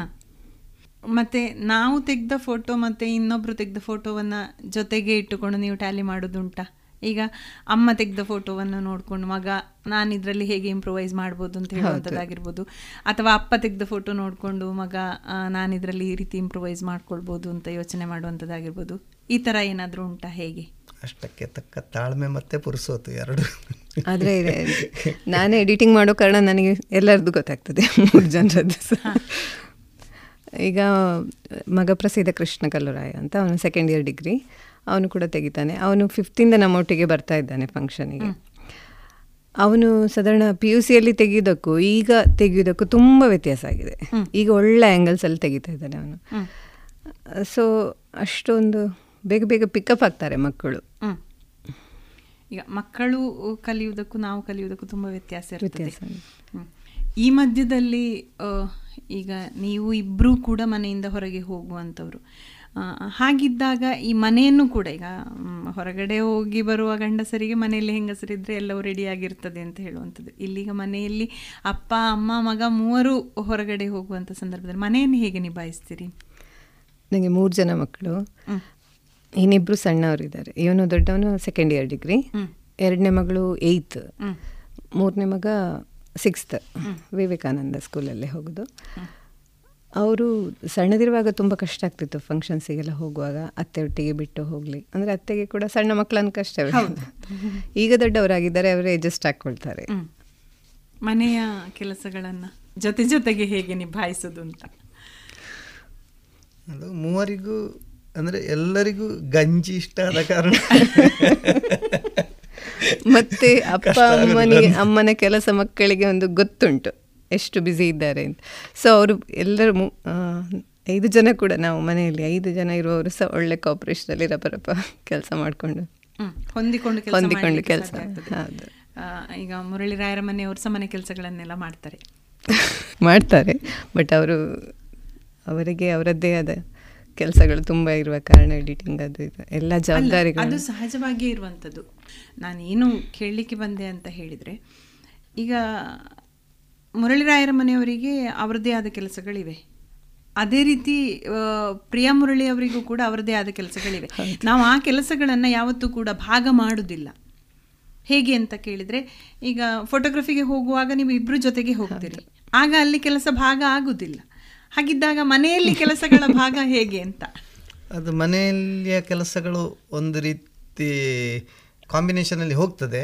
ಯಾವ ರೀತಿ ಹೇಳಿದರೆ ಈಗ ಊಟಕ್ಕೆ ಕರೀಲಿಕ್ಕೆ ಅಥವಾ ಬಡಿಸುವ ಟೈಮಲ್ಲಿ ತಂದು ಪಾತ್ರ ತಂದಿಡುದು ಒಳಗಿಡುದು ಇಂಥದ್ದೆಲ್ಲ ಆ ಟೈಮಿನ ಕೆಲಸಗಳಲ್ಲಿ ಒಟ್ಟಿಗೆ ಸೇರಿಕೊಳ್ಳಿಕ್ಕೆ ಆಗ್ತದೆ. ಆದರೆ ಅಡಿಗೆಗೆ ತೆಂಗಿನಕಾಯಿ ಕಟ್ ಮಾಡಿ ಕೊಡಿ ಹೇಳಿದರೆ ಮಾಡಿಕೊಡ್ಬೋದು ತುರಿದು ಕೊಡಿ ಹೇಳಿದರೆ ಮಾಡ್ಬೋದು. ಅದಕ್ಕೆ ಸಾಂಬಾರು ಹಾಕೋದು ಅವಳೆ ಹಾಕಬೇಕು. ಇಲ್ಲದ್ರೆ ಎಲ್ಲರೂ ಊಟ ಮಾಡಬೇಕಲ್ಲ. ಒಂದ್ಸಲ ಏನೋ ಅವ್ರು ಮಾಡಿದ್ರು ಮತ್ತೆ ಮಕ್ಳು ಅಮ್ಮ ನಾಳೆ ನೀನೇ ಮಾಡಾಯ್ತು ಅಂತ ಹೇಳುವ ಪರಿಸ್ಥಿತಿ ಕೂಡ ಕೆಲವು ಸಾಮಾನ್ಯವಾಗಿ ಹಾಗೆ ಆಗ್ತದೆ. ಏನಂತ ಹೇಳಿದರೆ ನಮ್ಮ ಸಮಾಜವೂ ಇರೋದು ಹಾಗೆ. ಮಹಿಳೆಯರಿಗೆ ಇದೇ ಕೆಲಸ, ಪುರುಷರಿಗೆ ಇದೇ ಕೆಲಸ, ಮನೆಯ ಒಳಗಿನ ಕೆಲಸ ಅಮ್ಮನೇ ಮಾಡಬೇಕು, ಹೊರಗಿನ ಕೆಲಸ ಅಪ್ಪನೇ ಮಾಡಬೇಕು, ಸಹಜವಾಗಿ ನಾವು ಒಪ್ಪಿಕೊಂಡದ್ದನ್ನೇ ನಮ್ಮ ಮಕ್ಕಳು ಕೂಡ ಹಾಗೆ ಒಪ್ಪಿಕೊಳ್ತಾರೆ. ಸಾಮಾನ್ಯವಾಗಿ ಹೊರಗೆ ಹೋಗುವ ಅಮ್ಮ ಮತ್ತು ಅಪ್ಪ ಆದಾಗ ಮನೆಯ ಒಳಗಿನ ಕೆಲಸಗಳ ಜೊತೆಗೆ ಮಕ್ಕಳು ಕೂಡ ಹೊಂದಿಕೊಳ್ಳುವ ಹಾಗೆ ಆಗ್ತದೆ. ಇಲ್ಲಿ ನೀವಿಬ್ಬರೂ ಕೂಡ ಫೋಟೋಗ್ರಫಿಗೆ ಹೋಗುದು. ಈ ಫೋಟೋಗ್ರಫಿ ಅಂತ ಹೇಳಿದಾಗ ಅದು ಅಲ್ಲಿಗೆ ಮುಗಿಯುವ ಕೆಲಸ ಅಲ್ಲ. ಹೌದು. ಮನೆಗೆ ಬಂದ ನಂತರವೂ ಕೂಡ ಅದರಲ್ಲಿ ಒಂದಷ್ಟು ತಯಾರಿಗಳಿರ್ತವೆ.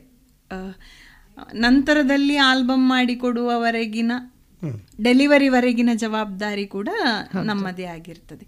ಸೊ ಆ ಕಾರಣಕ್ಕೆ ನಾನು ಈ ಪ್ರಶ್ನೆ ಕೇಳಿದೆ. ಅದೆಲ್ಲವನ್ನ ನಿಭಾಯಿಸುವಂಥ ಸಂದರ್ಭದಲ್ಲಿ ಹೊಂದಾಣಿಕೆ ಹೇಗೆ ಅಂತ.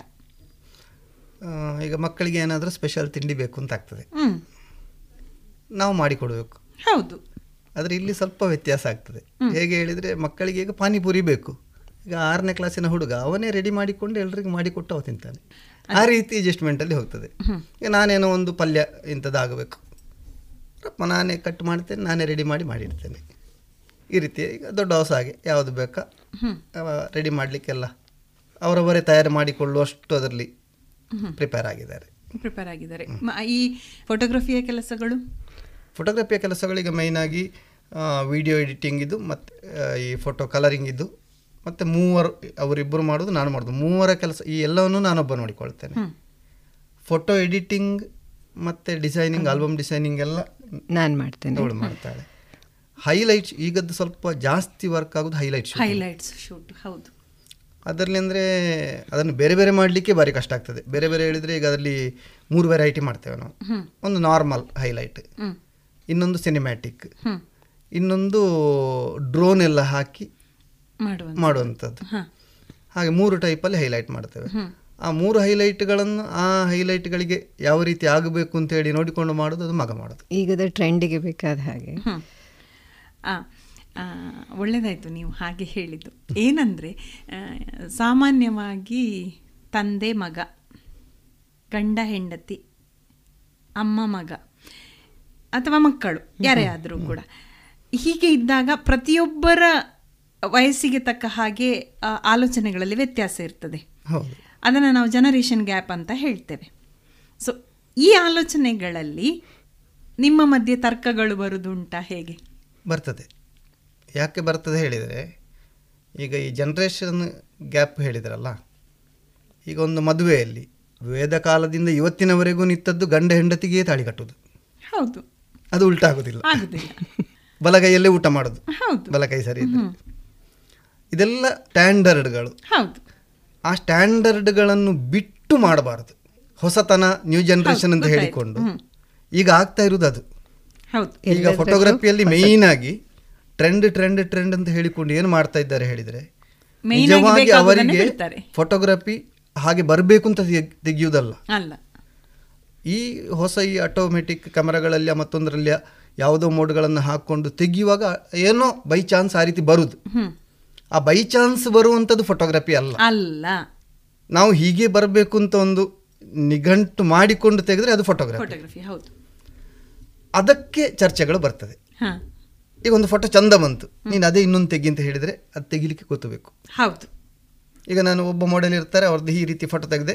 ಇನ್ನೊಬ್ಬರು ಮಾಡೆಲ್ ಆ ರೀತಿ ಬಂದು ನಿಂತಾಗ ಅದೇ ರೀತಿಯ ಫೋಟೋ ತೆಗಿಲಿಕ್ಕೆ ಗೊತ್ತಿದ್ರೆ ಅವ ಫೋಟೋಗ್ರಫಿ ಕಲ್ತಿದ್ದಾನೆ. ಹೌದು. ಈಗ ನೂರಲ್ಲಿ ತೊಂಬತ್ತು ಜನ ಫೋಟೋಗ್ರಾಫರ್ಸ್ ಮಾಡ್ತಾ ಇರೋದು ಹೇಳಿದ್ರೆ ಅಲ್ಲಿ ಬಂದದ್ದು ಚಂದ ಬಂತು ಅಂತ ಹೇಳುವಾಗೆ ಚಂದ ಬರಬೇಕು ಅದಕ್ಕೆ ಏನು ಮಾಡಬೇಕು ಅಂತ ಯೋಚನೆ ಮಾಡಿ ತೆಗಿತಾ ಇಲ್ಲ. ಅದನ್ನು ಕಲೀಲಿಕ್ಕೂ ಹೋಗುದಿಲ್ಲ. ಈ ವಿಷಯದ ಬಗ್ಗೆ ಏನಾದರೂ ಮಾತಾಡುವಾಗ ಚರ್ಚೆಗಳು ಬರ್ತದೆ. ಅದು ಕೋಪ ಬರುವುದು ಮತ್ತೊಂದು ಎಲ್ಲ ಆಗ್ತದೆ. ಅದು ಸರ್ವೇ ಸಾಮಾನ್ಯ. ಬಟ್ ನಾನು ಅದನ್ನು ಕೋಪ ಬರುವಂತ ಅಂತ ಗ್ರಹಿಸುವುದಿಲ್ಲ. ಎದುರಲ್ಲಿ ಕೋಪದಲ್ಲೇ ಇರ್ತೇನೆ. ಯಾಕೆ ಹೇಳಿದ್ರೆ ಅವರದರಲ್ಲಿ ಸ್ಟ್ಯಾಂಡರ್ಡೈಸ್ ಆಗದಿದ್ದರೆ ಸಮಸ್ಯೆ ಅದು. ಕ್ಯಾಂಡಿಡ್ ಫೋಟೋ ಅಂತ. ಎಲ್ಲರೂ ಕ್ಯಾಂಡಿಡ್ ಫೋಟೋ ಏನು ಅಂತ ಗೊತ್ತಿಲ್ಲ. ಹೌದು. ಒಂದು ಮದುವೆ ಫಿಕ್ಸ್ ಆದ ಕೂಡಲೇ ಅಪ್ಪ ನನಗೆ ಕ್ಯಾಂಡಿಡ್ ಫೋಟೋ ಒಂದು ಬೇಕೇ ಬೇಕು. ಅದಿಷ್ಟಾದ್ರೂ ಚಿಂತೆ ಇಲ್ಲ. ಉಳಿದು ಏನಿಲ್ಲ ಇದ್ರೆ ತೊಂದರೆ ಇಲ್ಲ ಅಂತ. ಕ್ಯಾಂಡಿಡ್ ಅಂದ್ರೆ ಏನು ಅಂತ ಯೋಚನೆ ಮಾಡೋದಿಲ್ಲ. ಹೌದು. ಒಂದು ಹದಿನೈದು ವರ್ಷ ಇಪ್ಪತ್ತು ವರ್ಷ ಮೊದಲನ ನಮ್ದು ಆಲ್ಬಮ್ ನೋಡಿದ್ರು. ಅದರಲ್ಲಿ ಸಾಧಾರಣ ಸೆವೆಂಟಿ ಫೈವ್ ಪರ್ಸೆಂಟ್ ಕ್ಯಾಂಡಿಡ್ ಫೋಟೋಗಳೇ ಇರುತ್ತೆ ಆದ್ರೆ ಈ ಕ್ಯಾಂಡಿಡ್ ಅಂತ ಹೇಳೋದನ್ನು ಒಂದು ತಲೆಗೆ ಹಚ್ಚಿಕೊಂಡಾಗೆ ಆಗಿದೆ ಜನಗಳು. ಹೌದು. ಅದೇನು ಕ್ಯಾಂಡಿಡ್ ಈಗ ಒಂದು ಹೊಸ ಫೋಟೋಗ್ರಾಫರ್ ಅಲ್ಲಿ ಯಾರಾದರೂ ಕೇಳಿದ್ರೆ ನೀವು ಕ್ಯಾಂಡಿಡ್ ಎಂತ? ಅದೆಲ್ಲ ಬ್ಲರ್ ಬ್ಲರ್ ಆಗಿ ಒಬ್ರು ಮಾತ್ರ ಕ್ಲೀನ್ ಕಾಣಬೇಕು. ಅಲ್ಲಿವರೆಗೆ ಮುಟ್ಟಿದೆ. ಒಂದು ಕ್ರೌಡಲ್ಲಿ ಮದುಮಗಳು ಮಾತ್ರ ಕ್ಲೀನ್ ಕಾಣಬೇಕು. ಉಳಿದವರೆಲ್ಲ ಬ್ಲರ್ ಕಾಣಬೇಕು. ಅದು ಕ್ಯಾಂಡಿಡ್ ಆ ರೀತಿ ಯೋಚನೆ ಬಂದ್ ಇರೋದು. ಈಗ ನನ್ನೊಟ್ಟಿಗೆ ಸಾಧಾರಣ ಸಮಯದಿಂದ ಕಲೀಲಿಕ್ಕೆ ಬರ್ತೇನೆ ಅಂತೇಳಿ ಬರ್ತಾರೆ. ಒಂದು ಆರು ತಿಂಗಳು ಒಂದು ವರ್ಷ ಇರ್ತಾರೆ ಹೋಗ್ತಾರೆ. ಈಗೆಲ್ಲ ತುಂಬ ಜನ ಇರ್ತಾರೆ. ಅವ್ರು ಬಂದು ನಾನು ಕ್ಯಾಂಡಿಡ್ ತೆಗಿಬೇಕಾ ನಾರ್ಮಲ್ ತೆಗಿಬೇಕಾ? ಆರಂಭದಲ್ಲಿ ಕೇಳೋ ಪ್ರಶ್ನೆ. ಮತ್ತೆ ಆಯ್ತು ಎರಡು ಎಲ್ಲ ನಿನಗೆ ಹೇಗೆ ಕಾಣ್ತದೆ ಹಾಗೆಲ್ಲ ತೆಗೆದು ಕೊಡು. ಅದ್ರಲ್ಲಿ ಯಾವ್ದು ಯೂಸ್ ಬರ್ತದೆ ಅಂತ ನೋಡುವ. ಅಂತ ಹೀಗೆ ಹೇಳಿ ತೆಗಿಲಿಕ್ಕೆ ಹೇಳೋದು. ಮದುವೆ ಫಂಕ್ಷನಲ್ಲಿ ಮದುವೆ ಮನೆಗೆ ಸಂಬಂಧಪಟ್ಟವರ ಕ್ಲೋಸಪ್ಗಳು ಇದೆಲ್ಲ ಓಕೆ ಯಾರೋ ಏನೋ ಗುರ್ತಿಲ್ಲದವರು ಸಭೆಯಲ್ಲಿ ಇರುವವರದೆಲ್ಲ ಕ್ಲೋಸಪ್ಗಳನ್ನು ಕ್ಯಾಂಡಿಡೇಟ್ ಅಂತ ಹೇಳಿಕೊಂಡು ತೆಗೆದುಕೊಟ್ಟು ಏನು ಏನು ಪ್ರಯೋಜನ? ನಮ್ಮ ಲೆಕ್ಕದಲ್ಲಿ ಕ್ಯಾಂಡಿಡೇಟ್ ಹೇಳಿದರೆ ನಾರ್ಮಲ್ ಆಗಿ ಈಗ ನಾವು ಹೀಗೆ ಮಾತಾಡ್ತಾ ಇರ್ತೇವೆ. ನೀವು ಕೈ ಹೀಗೆ ಇಟ್ಟು ಕೂತಿದ್ದೀರಿ. ಒಲ್ಲಿ ನಿಂತುಕೊಂಡು ನಿಮಗೆ ಗೊತ್ತಾಗದಾಗ ಆ ಫೋಟೋ ಇದ್ದ ಹಾಗೆ ತರಿಸುವಂತದ್ದು ಒಂದು. ಎರಡನೇದು ಜನಗಳ ಕಣ್ಣಿಗೆ ಯಾವುದು ಗ್ರಾಸ್ಪ್ ಆಗೋದಿಲ್ಲ. ಈಗ ಒಂದು ದಾರೆಯ ಟೈಮಲ್ಲಿ ಗಿಂಡಿಯಿಂದ ನೀರು ಬೀಳ್ತಾ ಇರ್ತದೆ. ಹೌದು. ನೀರು ಬೀಳುದು ಕಾಣ್ತದೆ ಅದರ ಲಾಸ್ಟ್ ಡ್ರಾಪ್ ಬೀಳುದು ಕಾಣ್ತದ ಕಾಣುದಿಲ್ಲ. ಅಂಥದನ್ನೆಲ್ಲ ಕ್ಯಾಪ್ಚರ್ ಮಾಡಬೇಕು ಮಾಡಬೇಕು ಅಂತ. ಅಂತದೆಲ್ಲ ಕ್ಯಾಂಡಿಡ್ ಅದು ಬಿಟ್ಟುಕೊಂಡು ಈ ಬ್ಲರ್ ಬ್ಲರ್ ಮಾಡಿಕೊಂಡು ತೆಗೆದದೆಲ್ಲ ಕ್ಯಾಂಡಿಡ್ ಅಂತ ಹೇಳಿದರೆ ಅರ್ಥ ಉಂಟಾ ಅಂತ. ಇದನ್ನೆಲ್ಲ ಅಂದ್ರೆ ಹೇಳಿದ್ರೆ ಅದನ್ನು ಕೇಳಲಿಕ್ಕೂ ತಯಾರಿರುವುದಿಲ್ಲ ಹೌದು. ಇಲ್ಲಿ ಎಲ್ಲ ಕಮ್ಮಿ. ಬೆಂಗಳೂರು ಸೈಡ್ ಎಲ್ಲಿ ಹೋದ್ರು ಸಹ ಸಾಧಾರಣ ಒಂದು ಹದಿನೈದು ಇಪ್ಪತ್ತು ವರ್ಷದಿಂದ ನೋಡ್ತಾ ಇದ್ದೇನೆ. ಎರಡು ಸಾಫ್ಟ್ ಬಾಕ್ಸ್ ಹಾಕಿದ್ರು. ಯಾವುದೇ ಫಂಕ್ಷನ್ಗೆ ಎರಡು ಮೂರು ಸಾಫ್ಟ್ ಬಾಕ್ಸ್ ಹಾಕಿ ಫ್ಲಾಶ್ ಹಾಕಿ ಫೋಟೋ ತೆಗೆಯೋದು. ಅದರಲ್ಲಿ ಲೈಟಿಂಗಿನದ್ದೆಲ್ಲ ಏನು ಒಂದು ಚೂರು ಎಫೆಕ್ಟ್ಸ್ ಇರುವುದಿಲ್ಲ ಫುಲ್ ಇಡೀ ಮುಖ ಬಿಳಿಯಾಗಿ ಚೆಂದ ಕಾಣುತ್ತದೆ ಅಷ್ಟೇ. ಅವರು ಈಗ ಈ ಕಾಸ್ಟ್ಲಿ ಐದು ಲಕ್ಷ ಆರು ಲಕ್ಷದ ಕ್ಯಾಮರಾಗಳನ್ನೆಲ್ಲ ಹಿಡ್ಕೊಂಡು ಹೋಗಿ ಅಂತ ಲೈಟ್ ಹಾಕಿ ತೆಗೆದಾದ್ರೆ ಆ ಕ್ಯಾಮರಾ ಹಾಗೆ ಇದನ್ನೆಲ್ಲ ಯೋಚನೆ ಮಾಡೋದಿಲ್ಲ. ಇಂಥ ಟೈಮಲ್ಲೆಲ್ಲ ನ್ಯಾಚುರಲ್ ಲೈಟ್ ಅಥವಾ ಅಲ್ಲಿ ಇರುವ ಅವೈಲೇಬಲ್ ಲೈಟ್ ಅಲ್ಲಿ ಚಂದ ಕಾಣುವಂಥದ್ದು ಯಾವ್ದು ಬರ್ತದೆ? ಈಗಿನ ಕ್ಯಾಮರಾಗಳೆಲ್ಲ ಎಷ್ಟಕ್ಕೂ ಸಾಕಾಗ್ತದೆ ನ್ಯಾಚುರಲ್ ಲೈಟ್ ಅಲ್ಲಿ ತೆಗಿಲಿಕ್ಕೆ. ಅದನ್ನೆಲ್ಲ ತೆಗೆದು ತೋರಿಸುವಂಥದ್ದು ಯಾವುದು? ಈ ಫೋಟೋಗ್ರಾಫರ್ನ ಜಾಣ್ಮೆ ಮತ್ತು ಇದು ಕ್ಯಾಂಡಿಡ್ ಫೋಟೋಗ್ರಾಫಿ ಹಾಗೆ ಮತ್ತೆ ಈ ಕಲರಿಂಗ್ ಇದು. ಕಲರಿಂಗ್ ಇದು ಹಾಗೆ ಕ್ಯಾಮರಾದಲ್ಲಿ ಸೆಟ್ಟಿಂಗ್ ಮಾಡ್ಲಿಕ್ಕೆ ತುಂಬಾ ಇರ್ತದೆ. ಜನಗಳಿಗೆ ಮೋಸ ಮಾಡಬಾರ್ದು ಅಂತ ನಾನು ಫೋಟೋಗ್ರಾಫರ್ಸ್ಗಳಲ್ಲಿ ಎಲ್ಲರಲ್ಲಿ ಹೇಳೋದು. ಕಲಿತು ತೆಗೀರಿ ಚಾರ್ಜ್ ಮಾಡಿ. ಒಂದು ಇಪ್ಪತ್ತೈದು ಸಾವಿರದ ಕ್ಯಾಮರಾ ತಗೊಂಡು ಐವತ್ತು ಸಾವಿರ ಬಿಲ್ ಮಾಡಲಿಕ್ಕೆ ಹೋದರೆ ಅದು ಮೋಸ ಮಾಡಿದಾಗಲ್ಲ ಪ್ರತಿಗೂ ಜನಗಳಿಗೂ. ಅದಕ್ಕೆ ಒಂದು ಚಾರ್ಜ್ ಮಾಡಬೇಕಾದ್ರೆ ಅದಕ್ಕೆ ತಕ್ಕದ ಇನ್ಸ್ಟ್ರೂಮೆಂಟ್ ಅವರಲ್ಲಿ ಬೇಕು. ಅಷ್ಟು ಕಲ್ತಿರಬೇಕು. ಈಗ ನಿಮ್ಮ ಅನುಭವದಲ್ಲಿ ಹೇಳುದಾದ್ರೆ ಹೈ ಎಂಡ್ ಕ್ಯಾಮರಾಗಳು ಅಂತ ಏನಿದ್ದಾವಲ್ಲ ತುಂಬಾ ವೆಚ್ಚ ಮಾಡಿರುವಂತಹ ಕ್ಯಾಮರಾಗಳಾದ್ರೆ ಮಾತ್ರವೇ ಒಳ್ಳೆಯ ಫೋಟೋ ತೆಗಿಲಿಕ್ಕೆ ಸಾಧ್ಯ ಇರುವುದು ಅಂತ ಹೇಳ್ತೀರಾ? ಒಳ್ಳೆಯ ಫೋಟೋ ತೆಗಿಲಿಕ್ಕೆ ಕ್ರಿಯಾತ್ಮಕ ಯೋಚನೆ ಮತ್ತು ಕ್ಯಾಮರಾಗಳ ಒಳಗೆ ಇರೋ ಸೆಟ್ಟಿಂಗ್ಸಿನ ಬಗ್ಗೆ ಜ್ಞಾನ. ಜ್ಞಾನ. ಇದೆರಡು ಮೇಯ್ನ್. ಒಳ್ಳೆಯ ಎಕ್ಸ್ಪೆನ್ಸಿವ್ ಕ್ಯಾಮರಾ ಬೇಕು. ಯಾಕೆ ಹೇಳಿದರೆ ಆ ಫೋಟೋದ ಗುಣಮಟ್ಟ ಅದರ ಬರುವ ಪ್ರಿಂಟಿನ ಗುಣಮಟ್ಟಗಳು ಅಥವಾ ಲೋ ಲೈಟ್ ಕಮ್ಮಿ ಬೆಳಕಿನ ಸಮಯದಲ್ಲಿ ತೆಗಿಲಿಕ್ಕೆ ಬೇಕಾದ್ದು ಇದಕ್ಕೆಲ್ಲ ನಾವು ಎಕ್ಸ್ಪೆನ್ಸಿವ್ ಕ್ಯಾಮರಾ ತಗೊಳ್ಬೇಕಾಗ್ತದೆ ಸಣ್ಣ ಮಟ್ಟಿನ ಕ್ಯಾಮರಾದಲ್ಲೇ ತೆಗೆದು ಒಳ್ಳೆ ಫೋಟೋಗಳನ್ನು ತೆಗೆದು ಅನುಭವ ಆದರೆ ಈ ದೊಡ್ಡ ದೊಡ್ಡ ರೇಟಿನದಲ್ಲಿ ಎಷ್ಟು ಒಳ್ಳೆ ಫೋಟೋ ಬರ್ಬೋದಲ್ಲ. ಹೌದು ಮತ್ತು ಕಮರ್ಷಿಯಲ್ ಯೂಸಿಗೆ ಬೇಕಾದಂತಹ ಫೋಟೋಗ್ರಫಿಗೆ ಸ್ವಲ್ಪ ಮೆಗಾ ಪಿಕ್ಸೆಲ್ ಹೈ ಇರುವಂಥದ್ದೆಲ್ಲ ಬೇಕಾಗ್ತದೆ. ಜನರಲ್ ಆಗಿ ಒಂದು ಎಷ್ಟು ಹಣ ಜಾಸ್ತಿ ಕೊಟ್ಟಷ್ಟು ಒಳ್ಳೆ ಕ್ಯಾಮರಾ ಸಿಗ್ತದೆ. ಅರೆ ಒಳ್ಳೆ ಫೋಟೋ ಸಿಗ್ತದೆ ಅಂತ ಗ್ಯಾರಂಟಿ ಇಲ್ಲ. ಇಲ್ಲ ಅದೇ. ಒಳ್ಳೆ ಫೋಟೋ ಸಿಗಬೇಕಾದ್ರೆ ಆಪರೇಟ್ ಮಾಡ್ಲಿಕ್ಕೆ ಗೊತ್ತಬೇಕು. ಗೊತ್ತಿರಬೇಕು. ಆಪರೇಟ್ ಮಾಡ್ಲಿಕ್ಕೆ ಗೊತ್ತು ಬೇಕು ಸಹ ಮತ್ತು ನಾವು ಫಂಕ್ಷನಿಗೆ ಹೋದಾಗ ಅಲ್ಲಿ ಪಾರ್ಟಿ ನೋಡ್ತಾರೆ ನಮ್ಮ ಹತ್ರ ಯಾವ ಕ್ಯಾಮರಾ ಉಂಟು ಅಂತ. ನಮ್ಮಿಂದ ಒಳ್ಳೆ ಕ್ಯಾಮರಾ ಅವ್ರ ಹತ್ರ ಇರ್ತದೆ ಆ ಫಂಕ್ಷನ್ ಯಾಕೆ ಹೇಳಿದ್ರೆ ಈಗ ಎಲ್ಲರ ಐ ಟಿ ಬಿ ಟಿ ಅಂತ ಹೇಳಿ ಹೌದು. ಅವರಿಗೂ ಹೆಚ್ಚು ನಾಲೆಜ್ ಉಂಟು. ಸೊ ಅವ್ರ ಹತ್ರ ಒಳ್ಳೆ ಕ್ಯಾಮರಾಗಳು ಇರ್ತದೆ. ಅದ ಕಾರಣ ನಾವು ಸಹ ತಗೊಳ್ಬೇಕಾಗ್ತದೆ. ಈಗ ಜನರಿಗೆ ಹೆಚ್ಚು ವಿವರಗಳು ಗೊತ್ತಾಗುದ್ರಿಂದಾಗಿ ನಾವು ಏನ್ ಮಾಡ್ತಾ ಇದ್ದೇವೆ ಅಂತ ಹೇಳುವಂಥದ್ದನ್ನು ಅವರೇ ತಿಳ್ಕೊಂಡಿರ್ತಾರೆ. ಆಗಿರುವಾಗ ಈ ಒಂದು ಪ್ರಕ್ರಿಯೆಯಿಂದಾಗಿ ಫೋಟೋಗ್ರಫಿಗೆ ಏನಾದರೂ ತೊಡಕಾಗಿದೆ ಅಂತ ಅನ್ನಿಸ್ತದ ನಿಮಗೆ ಹೇಗೆ? ಇಲ್ಲ ನಾವು ಅದರೊಟ್ಟಿಗೆ ಅಪ್ಡೇಟ್ ಆಗ್ತಾನೇ ಬೇಕಷ್ಟೇ. ಈಗ ಎಲ್ಲರೂ ಕೂಡ ಫೋಟೋಗ್ರಾಫರ್ಸೇ ಸಾಮಾನ್ಯವಾಗಿ ಐ ಟಿ ಬಿ ಟಿ ಕಂಪನಿಗಳಲ್ಲಿ ಇರುವಂತ ಎಲ್ಲರ ಹತ್ರ ಫೋಟೋಗ್ರಫಿ ಕ್ಯಾಮರಾಗಳು ಇರ್ತವೆ. ಆಮೇಲೆ ಅದರ ಜೊತೆಗೆ ನನ್ನದೇ ಆದ ಮೊಬೈಲಲ್ಲಿ ಫೋಟೋ ತೆಗಿಬಹುದು ಈಗ ಎಲ್ಲರೂ ಕೂಡ ಅವರವರದೇ ಆದ ಈಗ ಕಾರ್ಯಕ್ರಮಕ್ಕೆ ಬಂದವರೆಲ್ಲರೂ ಕೂಡ ಫೋಟೋ ತೆಗೆಯೋರು ಅಂತ ಆಗಿಬಿಟ್ಟಿದೆ. ಅದರಿಂದಾಗಿ ನಮ್ಮ ಉದ್ಯೋಗ ಅಂತ ಆಯ್ಕೆ ಮಾಡಿದವರಿಗೆ ಏನಾದರೂ ತೊಡಕಾಗಿದೆ ಅಂತ ಅನ್ನಿಸ್ತದ ಅಂತ? ಉದ್ಯೋಗ ಅಂತ ಆಯ್ಕೆ ಮಾಡಿದ ಕೆಲವರಿಗೆ ತೊಡಕಾಗಿದೆ. ಯಾಕೆ ಹೇಳಿದರೆ ಹೊಸ ಹೊಸ ತಂತ್ರಜ್ಞಾನಗಳು ಬರುವಾಗ ಅದಕ್ಕೆ ಅಪ್ಡೇಟ್ ಆಗಬೇಕಾಗ್ತದೆ. ಹೌದು. ಅಪ್ಡೇಟ್ ಆಗದೆ ನಾನು ಅದರಲ್ಲೇ ಉಳಿದುಕೊಂಡಿರ್ತೇನೆ. ಈಗ ರೋಲ್ ಕ್ಯಾಮರಾದಿಂದ ಡಿಜಿಟಲ್ ಕ್ಯಾಮರಾ ಬರುವಾಗ ಆ ಡಿಜಿಟಲ್ ಕ್ಯಾಮರಾ ಉಂಟು ಅಂತ ಹೇಳಿದ ಕೂಡಲೇ ನಾನು ತರಿಸಿಕೊಂಡಿದ್ದೇನೆ. ಅದೇ ನಾನು ತರಿಸಿಕೊಂಡು ನಾಲ್ಕೈದು ವರ್ಷ ಕಳೆಯುವವರೆಗೂ ಕಳೆದ ಮೇಲೆ ಸಹ ನಾನು ರೋಲ್ ಕ್ಯಾಮರಾದಲ್ಲೇ ಫೋಟೋ ತೆಗೆಯೋದು ಅದರಲ್ಲಿ ಬಂದಷ್ಟು ಡಿಜಿಟಲ್ ಕ್ಯಾಮರಾದಲ್ಲಿ ಚಂದ ಬರಲಿಕ್ಕೆ ಸಾಧ್ಯವೇ ಇಲ್ಲ ಅಂತ ವಾಗ್ವಾದ ಮಾಡುವವರು ತುಂಬ ಜನ ಇದ್ದರು. ಅಂತಲ್ಲಿ ಈಗ ರೋಲ್ ಕ್ಯಾಮರಾಗಳೇ ಇಲ್ಲ. ಹಾಗೆ ವಾಗ್ವಾದ ಮಾಡಿ ಡಿಜಿಟಲಿಗೆ ಬಾರದವರು ಈಗ ಸಹ ಆ ವೃತ್ತಿಯಿಂದ ದೂರವೇ ಇದ್ದಾರೆ. ಆ ವೃತ್ತಿ ಬಿಟ್ಟು ಬೇರೆ ವೃತ್ತಿಯನ್ನು ಮಾಡ್ತಾ ಇರುವವರು ತುಂಬ ಜನ ಇದ್ದಾರೆ. ಡಿಜಿಟಲಿಗೆ ಬಂದ ಮೇಲೆಯೂ ಅದರ ಟೆಕ್ನಿಕಲ್ ವಿಚಾರಗಳನ್ನು ಅಭ್ಯಾಸ ಮಾಡದೆ ಸೀದಾ ತೆಗೆದರೆ ಫೋಟೋ ತೆಗೆದರೆ ಬರ್ತದೆ ಹೇಳುವಂಥದ್ದು ಇಲ್ಲ. ಅದು ಬರುವಂಥದ್ದು ಅದೇ ಈಗಿನ ಕ್ಯಾಂಡಿಡೇಟ್. ಹಾಗಾಗಿ ಅಂಥವರಿಗೆ ತುಂಬ ತೊಂದರೆ ಆಗಿದೆ. ವೃತ್ತಿಪರತೆಯನ್ನು ಹೊಂದಿದ್ದು ಹೊಂದಿದ್ದುಕೊಂಡು ಯಾರು ಫೋಟೋಗ್ರಫಿ ವೃತ್ತಿ ಮಾಡ್ತಾ ಇದ್ದಾರೋ ಅವರಿಗೆ ತೊಂದರೆ ಆಗಿಲ್ಲ. ಆಗಿಲ್ಲ. ಈಗ ಸಾಮಾನ್ಯವಾಗಿ ಏನಾಗಿದೆ ಅಂತ ಹೇಳಿದ್ರೆ ಡಿಜಿಟಲ್ ಆಲ್ಬಮ್ಗಳು ತುಂಬ ಪ್ರಚಲಿತಕ್ಕೆ ಬಂದಿದೆ. ಡಿಜಿಟಲ್ ಆಲ್ಬಮ್ಗಳಲ್ಲಿಯೂ ಹಾಗೆ ಬೇರೆ ಬೇರೆ ತರಹದ ಕೆಲಸಗಳು ಅದರಲ್ಲಿ ಆಗ್ತವೆ. ಅದರ ಜೊತೆಗೆ ಜನರು ಕೆಲವರು ನೀವು ಫೋಟೋ ತೆಗೆದು ಕೊಟ್ಟರೆ ಸಾಕು ಅದು ನಾವು ಕಂಪ್ಯೂಟರಲ್ಲಿ ಹಾಕಿ ನೋಡಿದರೆ ಸಾಕು ಅಂತ ಹೇಳುವಂಥವರು ಕೂಡ ಇರ್ತಾರೆ. ಅದಕ್ಕೆ ಇವಾಗ ಹೇಗೆ ಆಗಿದೆ ಹೇಳಿದರೆ ಕಳೆದ ಕೆಲವಾರು ವರ್ಷಗಳಿಂದಲೇ ನಾವು ಸಹ ಹೋಗ್ತೇವೆ. ಆಲ್ಬಮ್ ಬೇಕಾ ಬೇಡವಾ ಕೇಳ್ತೇವೆ ಫಸ್ಟಿಗೆ. ಬರೀ ಎಡಿಟ್ ಮಾಡಿ ಕಾಪಿ ಬೇಕಾದ ಆಲ್ಬಮ್ ವಿದ್ ಆಲ್ಬಮ್ ಬೇಕಾ ಅಂತ. ಬರೀ ಫೋಟೋಗ್ರಾಫಿಗೆ ಇಷ್ಟು ಚಾರ್ಜ್. ಆಲ್ಬಮ್ ಬೇಕಾದರೆ ಸಪರೇಟ್ ಹೀಗೆ. ಅದು ನಿಮಗೆ ಲಾಭ ನಷ್ಟಗಳಲ್ಲಿ ಏನು ವ್ಯತ್ಯಾಸ ಆಗುದಿಲ್ವಾ? ಲಾಭ ನಷ್ಟ ಹೇಳಿದರೆ ನಾವು ಯಾವ ರೀತಿ ತಗೊಳ್ತೇವೆ ಹೇಳಿದರೆ ಒಂದು ಫಂಕ್ಷನಿಗೆ ಫೋಟೋಗ್ರಫಿ ಮಾಡಿದ್ರೆ ಮಿನಿಮಮ್ ಮೂವತ್ತೈದು ಸಾವಿರ ರೂಪಾಯಿ ನಾನು ಚಾರ್ಜ್ ತಗೊಳ್ತೇನೆ. ಫೋಟೋಗ್ರಫಿ ಮಾಡಿ ಎಡಿಟಿಂಗ್ ಮಾಡಿ ಕೊಡೋದು ಅಂತ ಇದ್ದರೆ. ಆಲ್ಬಮ್ ಬೇಕು ಅಂತ ಹೇಳಿದರೆ ಆಲ್ಬಮ್ ಇದು ಸಪರೇಟ್ ಚಾರ್ಜ್ ಮಾಡ್ತೇವೆ. ಆಲ್ಬಮಿನ ವರ್ಕಿನದ್ದಿಷ್ಟು ಅದರ ಪ್ರಿಂಟ್ ಯಾವ ಅವರ ಕ್ವಾಲಿಟಿ ಬೇಕು ಅದನ್ನು ಹೊಂದಿಕೊಂಡು. ಈ ಆಲ್ಬಮ್ ಕ್ವಾಲಿಟಿಗಳಲ್ಲಿ ಯಾವ ಯಾವ ಥರ ಇರ್ತದೆ ಸರ್ ಹೇಗೆ? ಈ ಡಿಜಿಟಲ್ ಆಲ್ಬಮ್ ಅಂತ ಬರುವ ಮೊದಲು ಇನ್ಸರ್ಟಿಂಗ್ ಆಲ್ಬಮ್ ಮಾಡ್ತಿದ್ದೆ. ಹೌದು. ಆ ಇನ್ಸರ್ಟಿಂಗ್ ಆಲ್ಬಮ್ ಮಾಡೋ ಟೈಮಲ್ಲಿ ನಾನು ಡಿಜಿಟಲ್ ಆಲ್ಬಮ್ ಮಾಡಿಕೊಡ್ತಾ ಇದ್ದೆ. ಅದು ಹೇಗೆ ಹೇಳಿದರೆ ಒಂದು ಆಲ್ಬಮಿನ ಪೇಜ್ ಮಾಡಲಿಕ್ಕೆ ಫ್ರಂಟ್ ಪೇಜ್ ಒಂದು ಡಿಸೈನ್ ಮಾಡಿಸೋದು ಕಂಪ್ಯೂಟರಲ್ಲಿ ಇಂತಾಗ ಹೌದು, ಅದು ಮಾತ್ರ. ಇದ್ದದ್ದು. ಹೌದು. ಇಡೀ ಆಲ್ಬಮನ್ನು ಆ ರೀತಿ ಡಿಸೈನ್ ಮಾಡೋದು ನಾವು. ಇದು ಯಾವ ಇಸವಿಯ ವಿಷಯ ನೀವು ಹೇಳ್ತಾ ಇರೋದು? ಸಾಧಾರಣ ನೈಂಟಿ.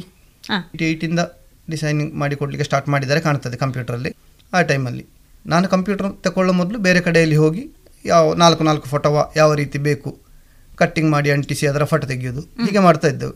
ನಾಲ್ಕು ಫೋಟೋವನ್ನು ಒಟ್ಟಿಗೆ ಸೆಟ್ ಮಾಡೋದು ಬೇಕಾದ ಕಟ್ ಮಾಡೋದು ಅದರ ಫೋಟೋ ತೆಗೆಯೋದು ಲೈಟಿಂಗ್ ಮಾಡಿ ಅದನ್ನು ಪ್ರಿಂಟ್ ಹಾಕ್ಸೋದು. ಆ ರೀತಿ ಏಯ್ಟ್ ಬೈ ಟೂಲ ಸೈಜಿನದ್ದು ಅಥವಾ ಅದಕ್ಕಿಂತ ಸ್ವಲ್ಪ ದೊಡ್ಡ ಸೈಜ್ ದೊಡ್ಡ ದೊಡ್ಡ ಫೋಟೋಗಳನ್ನು ಪ್ರಿಂಟ್ ಮಾಡಿ ಅದಕ್ಕೆ ಕೋಲ್ಡ್ ಲ್ಯಾಮಿನೇಷನ್ ಮಾಡೋದು. ಕೋಲ್ಡ್ ಲ್ಯಾಮಿನೇಷನ್ ಮಾಡಿ ಅದು ಸ್ವಲ್ಪ ದಪ್ಪ ಆಗ್ತದೆ ಶೀಟ್ ಬಟ್ ಆ ಆಲ್ಬಮ್ ಹಾಳಾಗೋದಿಲ್ಲ. ಆ ರೀತಿ ಮಾಡಿಕೊಟ್ಟ ಪಾರ್ಟಿಗಳು ಇವತ್ತಿಗೂ ನಮ್ಮನ್ನು ಬಿಟ್ಟಿಲ್ಲ. ಆ ಹೊತ್ತಲ್ಲಿ ಅಂತ ಆಲ್ಬಮ್ ಇರಲಿಲ್ಲ. ಹಾಗೆ ಅದು ಡಿಜಿಟಲ್ ಆಲ್ಬಮ್ ಆಮೇಲೆ ಯಾವುದು ಕರಿಷ್ಮಾ ಅಂತಂದು ಕಂಪೆನಿಯದ್ದು ಅವರು ಅದನ್ನು ಸ ಹೆಚ್ಚಿಗೆ ಬಂದದ್ದು. ಅವರು ಕರಿಷ್ಮಾ ಆಲ್ಬಮ್ ಅಂತಲೇ ಹೆಸರಾಗಿತ್ತು ಅದಕ್ಕೆ. ಡಿಜಿಟಲ್ ಆಲ್ಬಮ್ ಅಂತ ಇಲ್ಲ Digital ಯಾರಿಗೂ ಗೊತ್ತಿಲ್ಲ ಈಗ ಬಾಯಿ ಮಾತಲ್ಲಿ ಎಲ್ಲರೂ ಹೇಳುದೇ ಅದನ್ನೇ. ಈ ಡಿಜಿಟಲ್ ಸೆಟ್ಟಿಂಗ್ ಮಾಡಿ ಆಲ್ಬಮ್ ಬಂದ ಮೇಲೆ ಡಿಜಿಟಲಲ್ಲಿ ಯು ವಿ ಲ್ಯಾಮಿನೇಷನ್ ಅಂತ ಬರ್ತಿತ್ತು. ಅದು ನಮ್ಮ ಇಲ್ಲಿಯ ವೆದರಿಗೆ ಅದರ ಲ್ಯಾಮಿನೇಷನ್ ಕರಗಿ ಹೋಗ್ತಾ ಇತ್ತು. ಆಮೇಲೆ ಈಗ ವಾಪಸ್ ಹಾಟ್ ಲ್ಯಾಮಿನೇಷನ್ ಆ ಟೈಪ್ ಇದು ಬಂದು ಪ್ರಿಂಟಿಂಗಲ್ಲಿ ಹಾಗೆ H D print normal print ಎರಡು ಮೂರು ವೆರೈಟಿ ಪ್ರಿಂಟ್ಗಳು ಎಚ್ ಡಿ ಪ್ರಿಂಟಿನದ್ದು ಸ್ವಲ್ಪ ಕಲರಿಂಗ್ ಎಲ್ಲ ನ್ಯಾಚುರಲ್ ಆಗಿ ಬರ್ತದೆ. ಬರ್ತದೆ. ಆ ರೀತಿ ಹೆಚ್ಚಿನವರು ಎಚ್ ಡಿ ಪ್ರಿಂಟ್ನದ್ದೇ ಮಾಡ್ ಮಾಡಿಸ್ತಾ ಇದ್ದಾರೆ. ತುಂಬ ಕಡಿಮೆಯಲ್ಲಿ ಒಂದು ಆಲ್ಬಮ್ ಆಗಬೇಕು ಅಂದ್ರೆ ಎಷ್ಟರಲ್ಲಿ ಆಗ್ಬಹುದು ಅದೇ ರೀತಿ ತುಂಬಾ ಮ್ಯಾಕ್ಸಿಮಮ್ ಅಂದ್ರೆ ಮುರಳಿ ರಾಯರ ಮನೆಯವರು ಮಾಡಿರುವ ಆಲ್ಬಮ್ ನಿಮ್ಮ ಅನುಭವದಲ್ಲಿ ತುಂಬ ಕಡಿಮೆಯ ಆಲ್ಬಮ್ ಅಂದ್ರೆ ಎಷ್ಟರದ್ದಾಗಿರ್ತದೆ? ತುಂಬ ಜಾಸ್ತಿ ಮ್ಯಾಕ್ಸಿಮಮ್ ಅಂದ್ರೆ ಎಷ್ಟರದ್ದಾಗಿರ್ತದೆ? ಹೇಗೆ? ನಾವು ಹದಿನೈದು ಸಾವಿರದಿಂದ ಐದು ಲಕ್ಷದವರೆಗಿನ ಫಂಕ್ಷನ್ ಇದು ಮಾಡಿದ್ದೇವೆ ಒಂದು ದಿವಸಕ್ಕೆ. ಬೇರೆ ಬೇರೆ ಹಂತಗಳಲ್ಲಿ ಸ್ಪರ್ಧೆಗಳು ಸಹಜವಾಗಿಯೇ ಇರ್ತವೆ. ಅದು ಕ್ವಾಲಿಟಿಯಲ್ಲಿ ಆಗಿರ್ಬೋದು ಅಥವಾ ಜನಗಳ ಆಲೋಚನೆಗಳಲ್ಲಿ ಆಗಿರ್ಬೋದು. ತುಂಬ ಬದಲಾವಣೆಗಳು ತುಂಬ ಸಂಘರ್ಷಗಳು ತುಂಬ ಚರ್ಚೆಗಳು ತುಂಬ ಸ್ಪರ್ಧೆಗಳು ಎಲ್ಲ ಫೀಲ್ಡಲ್ಲಿರುವ ಹಾಗೆ ಫೋಟೋಗ್ರಫಿ ಫೀಲ್ಡಲ್ಲಿ ಕೂಡ ಇದೆ. ಇದನ್ನು ಹೇಗೆ ಸ್ವೀಕರಿಸಿದ್ರಿ? ಮತ್ತು ಇದನ್ನು ಈ ರೀತಿ ಎದುರಿಸುವಂತಹ ಸಂದರ್ಭಗಳು ಬಂದಿದೆಯಾ? ಬಂದಿದೆ. ಎರಡು ಸಾವಿರದ ನಾಲ್ಕನೇ ಇಸವಿ ಅಂತ ಕಾಣುತ್ತೆ. ಕರೆಕ್ಟಾಗಿ ನೆನಪಿಲ್ಲ. ನಮ್ಮದು ಹಳ್ಳಿಯಲ್ಲಿ ಸ್ಟುಡಿಯೋ. ಬೆಟ್ಟಂಪಾಡಿಯಲ್ಲಿ. ಆವಾಗ ಇದ್ದದ್ದು. ಆ ಟೈಮಿನಲ್ಲಿ ಯಾರು ಏನು ಗೊತ್ತಿಲ್ಲ. ಎರಡು ಸಾವಿರದ ನಾಲ್ಕರಲ್ಲೇನೆ ಕಂಪ್ಯೂಟರ್ ಬಂದದಾಗ ಡಿಜಿಟಲ್ ಕಂಪ್ಯೂಟರ್ ಅಂತ. ಆಗ ವಿಡಿಯೋ ಎಡಿಟಿಂಗ್ ಸಾಫ್ಟ್ವೇರ್ ಇನ್ಸ್ಟಾಲ್ ಮಾಡಿದ್ದು. ನಾವು ಪುತ್ತೂರಿಗೇನೋ ಹೋಗಿದ್ದೆವು. ಆಗ ಸ್ಟುಡಿಯೋಕ್ಕೆ ರೈಡ್ ಆಯಿತು. ವಿಡಿಯೋ ಸಾಫ್ಟ್ವೇರ್ ಕಂಪನಿಯವ್ರದ್ದು. ಅದೆಲ್ಲ ಯಾರು ಮಾಡಿಸಿದ್ದು? ಈಗ ನಮ್ಮ ಹಳ್ಳಿಯಲ್ಲಿರುವ ಸ್ಟುಡಿಯೋಕ್ಕೆ ಒಂದು ರೈಡ್ ಮಾಡಿಸ್ಬೇಕಾದ್ರೆ ಪುತ್ತೂರಲ್ಲಿ ಇಷ್ಟು ಸ್ಟುಡಿಯೋಗಳು ಉಂಟಲ್ಲ ಅಲ್ಲಿಗೆಲ್ಲ ಯಾರು ಬರಲಿಲ್ಲ? ನಮ್ಮ ಹಳ್ಳಿಯ ಸ್ಟುಡಿಯೋಕ್ಕೆ ಬರಬೇಕಾದ್ರೆ ಏನು ಕಾರಣ ಅಂತ ಹೇಳುವಂಥದ್ದು. ಹಾಗೊಂದು ಮಾಡಿಸಿದ್ದಾರೆ. ಮತ್ತು ನಾನು ಅದಕ್ಕೆ ಅದೇ ಕಂಪನಿಯವರಿಗೆ ಲೆಟರ್ ಬರೆದು ನಮಗೆ ಸಹ ಗೊತ್ತಿಲ್ಲ ಅಂತ ಯಾವುದು ಒಂದು ಪೈರೇಸಿ ಅಂತ ಹೇಳುವಂಥದ್ದು ಬರ್ತದೆ ಅಥವಾ ಇನ್ನೊಂದು ಒರಿಜಿನಲ್ ಸಾಫ್ಟ್ವೇರ್ ಕಂಪ್ಯೂಟರ್ ಹೇಳಿದ್ರೆ ಎಲ್ಲದರಲ್ಲಿ ಉಂಟು ಅಂತ ಮಾತ್ರ ಆ ಸಂದರ್ಭದಲ್ಲಿ ಆ ಜ್ಞಾನ ಇರುವಷ್ಟಕ್ಕೆ ಬೆಳೆದಿರಲಿಲ್ಲ. ಅದು ಹೇಳಿ ಲೆಟರ್ ಹಾಗೆ ಬರೆದು ಕಳಿಸಿ ನೀವು ಒರಿಜಿನಲ್ ಪರ್ಚೇಸ್ ಮಾಡ್ತೀರಾದ್ರೆ ಕೇಸನ್ನು ವಿಡ್ರಾ ಮಾಡ್ತೇವೆ ಹೇಳಿದ್ರು. ಓಕೆ ಹೇಳಿದೆ. ಆಗ ಎಷ್ಟು ಐವತ್ತು ಸಾವಿರ ಚಿಲ್ಲರೆ ಏನಾಯ್ತು ಸಾಫ್ಟ್ವೇರ್ ಪರ್ಚೇಸ್ ಮಾಡಿದೆ ಅಲ್ಲಿಗೆ ಮುಗಿಯಿತು. ಅಲ್ಲಿಂದಲೇ ಅಂದರೆ ಯಾರು ನಮಗೆ ವಿರೋಧಿಗಳು ಯಾರಿಲ್ಲ. ಗೊತ್ತಿದ್ದದಲ್ಲಿ ಯಾರಿಲ್ಲ. ಮತ್ತು ಇನ್ನೊಂದು ರೀತಿಯಲ್ಲಿ ಈ ಭಾಗದ ಇದರಲ್ಲಿ ಹೇಗೆ ಪ್ರಚಾರ ಅಂತ ಹೇಳಿದರೆ ಒಬ್ಬರು ಯಾರಾದರೂ ನೀವು ಯಾರಿಗೆ ಫೋಟೋಗ್ರಾಫಿಗೆ ನಾವು ಮುರಳಿ ಅವರಿಗೆ ಹೇಳಿದೆ. ಸುಧಾರಿಸ್ಬೋದಾ ಮಾರ್ಯಾರೆ ನಿಮ್ಮಿಂದ? ಆ ರೀತಿಯದ್ದೊಂದು ಮಾತುಗಳು ಕೇಳ್ತಾ ಉಂಟು. ನಮ್ಮಲ್ಲಿ ವಿಚಾರಿಸಿ ಇರುವುದಿಲ್ಲ. ಹೌದೌದು. ರೇಟಿನ ಬಗ್ಗೆ. ನಾವು ಅಂದ್ರೆ ಇಷ್ಟೇ ಆಗಬೇಕು ಅಂತ ಹೇಳುವಂತ ಒಂದು ಎಂತ? ಯೋಚನೆ ಅಲ್ಲ. ಆ, ರೀತಿ ಮಾಡೋದಿಲ್ಲ ಅವರಿಗೆ ಏನು ಬೇಕು? ಯಾವುದೆಲ್ಲ ಬೇಕು? ಕೆಲವರಿಗೆಲ್ಲ ಒಳ್ಳೇದು ಬೇಕು ಅಷ್ಟು ಬಜೆಟ್ಗೆ ಇರುವುದಿಲ್ಲ. ಕೆಲವರಿಗೆ ಬಜೆಟ್ ಬೇಕಾದಷ್ಟು ಇರ್ತದೆ ಅದಕ್ಕೆ ಬೇಕಾದ್ದು ಮಾಡಿ ಕೊಡುವವರು ಇರುವುದಿಲ್ಲ. ಇರುವುದಿಲ್ಲ ಹೌದು. ಹಾಗೆ ಒಬ್ಬರ ಫಂಕ್ಷನ್ಗೆ ಒಂದು ಎರಡು ಲಕ್ಷ ಆಯ್ತು ಹೇಳಿದ್ರೆ ಅದಕ್ಕೆ ಅಷ್ಟು ಎಂತ ವೆರೈಟೀಸ್ ಕೊಟ್ಟಿರ್ತೇವೆ. ಅದೇ ಮೂವತ್ತೈದು ಸಾವಿರದಲ್ಲಿ ಆಗಬೇಕು ಹೇಳಿದ್ರೆ ಅದಕ್ಕೆ ತಕ್ಕದ್ದೇ ಬಂದಿರ್ತದಲ್ಲ ಹೌದು. ಅದನ್ನು ಯೋಚನೆ ಮಾಡದೆ ಅದೊಂದು ದೊಡ್ಡ ಫಂಕ್ಷನ್ ಯಾವತ್ತು ಅದಕ್ಕೆ ಎರಡು ಲಕ್ಷ ಆಗಿದೆ ಅಂತೆ ಇನ್ನೊಂದು ಫಂಕ್ಷನ್ಗಳು ಅವರನ್ನು ಸುಧಾರಿಸ್ಬೋದು ನಿಮ್ಮಿಂದ ಅಂತ ಕೇಳುವಂಥದ್ದು ಆ ರೀತಿಯ ಮಾತುಗಳು ತುಂಬ ಕೇಳ್ತಾ ಉಂಟು. ಅದೇ ನಮ್ಮಲ್ಲೇ ಡೈರೆಕ್ಟ್ ಆಗಿ ಕೇಳ್ತಾರೆ ನನ್ನ ಮಗಳ ಮದುವೆ ಉಂಟು ಒಂದು ಕಮ್ಮಿಯಲ್ಲಿ ಮಾಡಿಕೊಡ್ಬೋದಲ್ಲ? ಹೌದು. ಈ ರೀತಿ. ನಿಮ್ಮದು ರೇಟ್ ಭಯಂಕರ ಅಂತೆ ಈಗ ಇತ್ತೀಚೆ ಒಂದು ಒಂದು ಫೋನ್ ಬಂತು. ನಿಮ್ಮದು ರೇಟ್ ಭಯಂಕರ ಅಂತೆ ನಮಗೆ ಅಡ್ಜಸ್ಟ್ ಮಾಡಿ ಮಾಡಿಕೊಡ್ಬೋದಲ್ಲ ಹ, ಅಲ್ಲ ಅದು ಸಹಜವಾಗಿರುವಂತದ್ದು ಹಾಗೆ.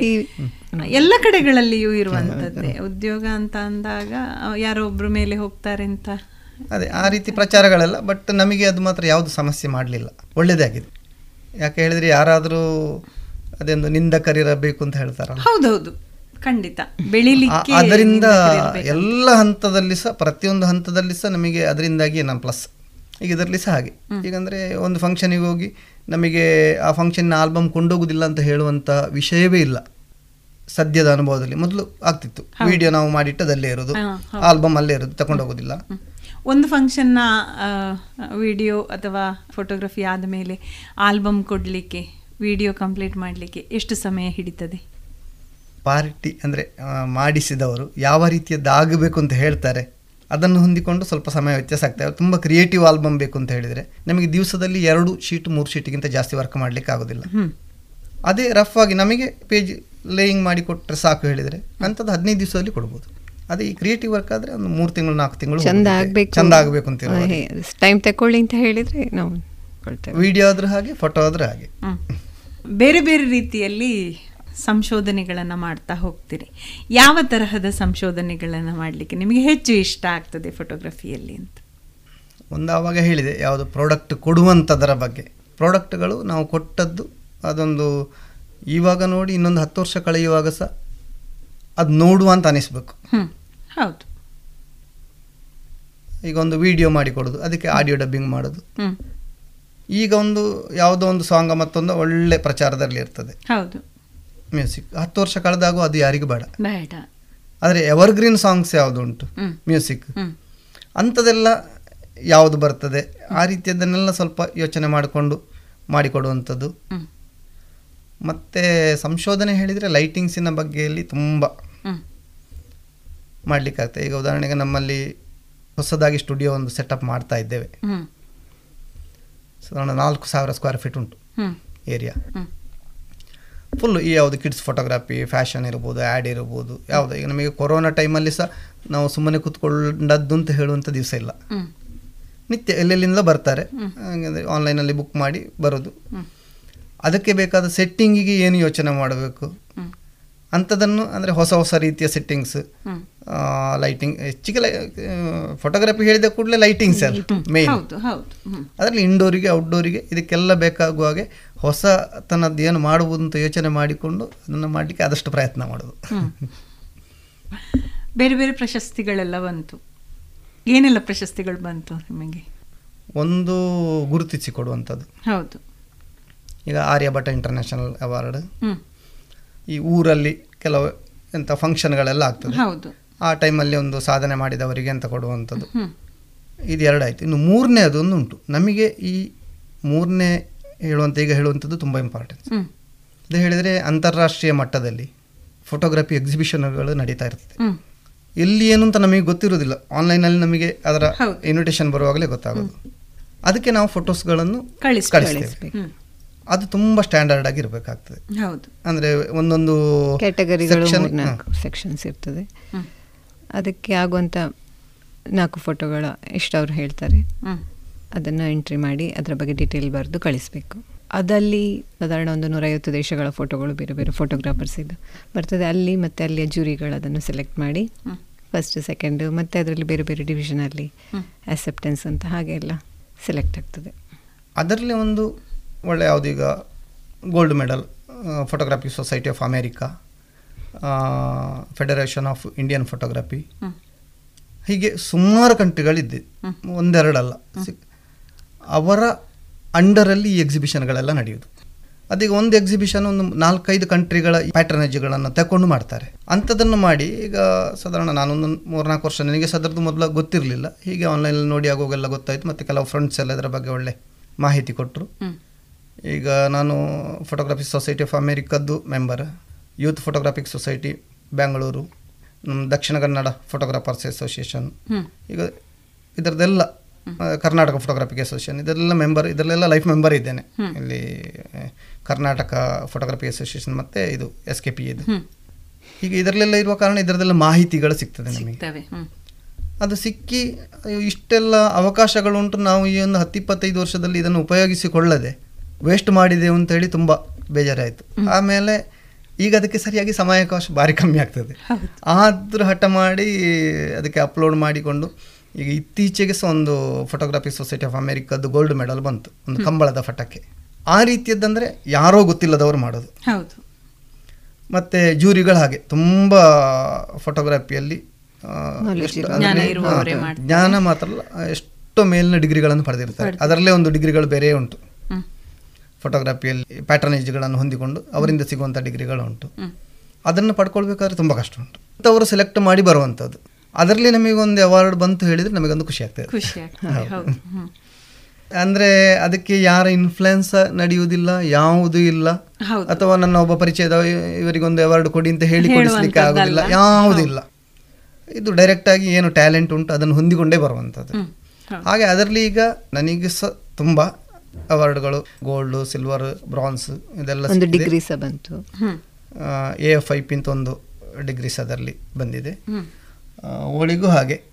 ತುಂಬ ಅವಾರ್ಡ್ಗಳು ಬಂತು. ಮಗನಿಗೆ ಸಹ ಬಂತು. ಮಗನೀಗ ಈಗಲೇ ಹಾಕೊಳ್ಳಿಕ್ಕೆ ಶುರು ಮಾಡಿದ್ದಾನೆ. ಅವನು ಸಹ ಸ್ವಲ್ಪ ಉದಾಸೀನ ಬಿಟ್ಟು ಜಾಸ್ತಿ ಅದರಲ್ಲಿ ವರ್ಕ್ ಮಾಡಿದರೆ ಅವನು ಕಾಲೇಜ್ ಡಿಗ್ರಿ ಮುಗಿಯುವೊಳಗೆ ಅದರಲ್ಲಿ ಸಹ ಅವನಿಗೆ ಬೇಕಾದಷ್ಟು ಮಾಡುವಂಥ ಕೆಪಾಸಿಟಿ ಉಂಟು. ಮಾಡಬೇಕಷ್ಟೇ ಮಾಡಬೇಕು ಹೌದು. ಗೌರವ ಡಾಕ್ಟರೇಟ್ ಕೂಡ ಹೌದು ಹೌದು. ಯಾವ ಯೂನಿವರ್ಸಿಟಿ ಹೇಗೆ? ಅದು virtual university Indian virtual university ಅಂತ ಹೇಳಿ. ಒಂದು ಐವತ್ತು ವರ್ಷ ನಿಯರ್ ಏಜ್ ಆಮೇಲೆ more then twenty five years experience experience ಆಗಿರಬೇಕು. ಅದಕ್ಕೆಲ್ಲ ಪ್ರೂಫ್ ಬೇಕು. ಎಕ್ಸ್ಪೀರಿಯನ್ಸಿಗೆ. ಮತ್ತು ಈ ಯಾವುದು ಇಂಟರ್ನ್ಯಾಷನಲ್ ಅವಾರ್ಡ್ಗಳೆಲ್ಲ ಬಂದಿರ್ತದೆ. ಇವುಗಳನ್ನೆಲ್ಲ ಹೊಂದಿಕೊಂಡು ಈ ಫೋಟೋಗ್ರಫಿಯಲ್ಲಿ ನಾವು ಏನು ಮಾಡ್ಬೋದು. ಅದರಿಂದ ಎಂಥ ಪಬ್ಲಿಕ್ಕಿಗೆ ಅಥವಾ ಒಂದು ಬಡವರಿಗೆ ಏನು ಪ್ರಯೋಜನಗಳನ್ನು. ಪಡ್ಕೊಳ್ಳಿಕ್ಕೆ ಸಾಧ್ಯತೆ ಉಂಟು? ಏನು ಮಾಡ್ಬೋದು ಹೇಳುವ ವಿಷಯದಲ್ಲಿ? ಒಂದು ನೂರೈವತ್ತು ಇನ್ನೂರು ಪೇಜಿದೊಂದು ಬರೀಬೇಕು ಬರಿಬೇಕು ಅದರ ಬಗ್ಗೆ. ಆರ್ಟಿಕಲ್. ಅದನ್ನು ಹೊಂದಿಕೊಂಡು ಸೆಲೆಕ್ಟ್ ಮಾಡಿ ಅವರು ಕೊಡುವಂಥದ್ದು ಅದು ಬಂದಿದೆ. ಈಗ ಇಷ್ಟು ವರ್ಷಗಳ ನಿಮ್ಮ ನಡಿಗೆಯ ನಂತರದಲ್ಲಿ ಈಗ ನೀವು ಮೊದಲಿನ ರಾಯರ ಮನೆಯನ್ನು ಯೋಚನೆ ಮಾಡ್ತಾ ಇರಬೇಕಾದ್ರೆ ಆರಂಭದ ನಿಮ್ಮ ಗುರು ಅಂತ ಗುರುತಿಸಿಕೊಳ್ಳುವುದಾದರೆ ಯಾರನ್ನು ನೆನಪಿಸ್ಕೊಳ್ತೀರಿ? ನನಗೆ ಪ್ರಥಮವಾಗಿ ಕ್ಯಾಮರಾ ಕೊಟ್ಟವರು ಕೈಗೆ. M M G Shivaprasad. ಆಮೇಲೆ ಅವರು ಅಂದರೆ ನನಗೊಂದು ಕ್ಯಾಮ ಈ ಫೋಟೋಗ್ರಫಿ ಅಂತ ಹೇಳುವುದರಲ್ಲಿ ನಾನು ಮುಂದುವರಿಬೇಕಾದ್ರೆ ಅದೇ ಕಾರಣ. ಮತ್ತು ಇದರಲ್ಲಿ ಯಾವುದು ಈ ಅವಾರ್ಡ್ಗಳು ಅಥವಾ ಇತ್ಯಾದಿಗಳೆಲ್ಲ ನನಗೆ ಒಂದು ಸಿಗಲಿಕ್ಕೆ ಆರಂಭ ಆದ್ದು ಹೇಳಿದರೆ ಈಗ ಬ್ರಹ್ಮಕ್ಕೆ ಆಗಿರುವಂಥ ಎಡನೀರು ಪೂಜ್ಯರು ಕೇಶವಾನಂದ ಭಾರತಿ ಸ್ವಾಮೀಜಿಯವರು. ಆ, ಅವರಷ್ಟು ಪ್ರೋತ್ಸಾಹ ಕೊಟ್ಟವರು ಬೇರೆ ಯಾರಿಲ್ಲ.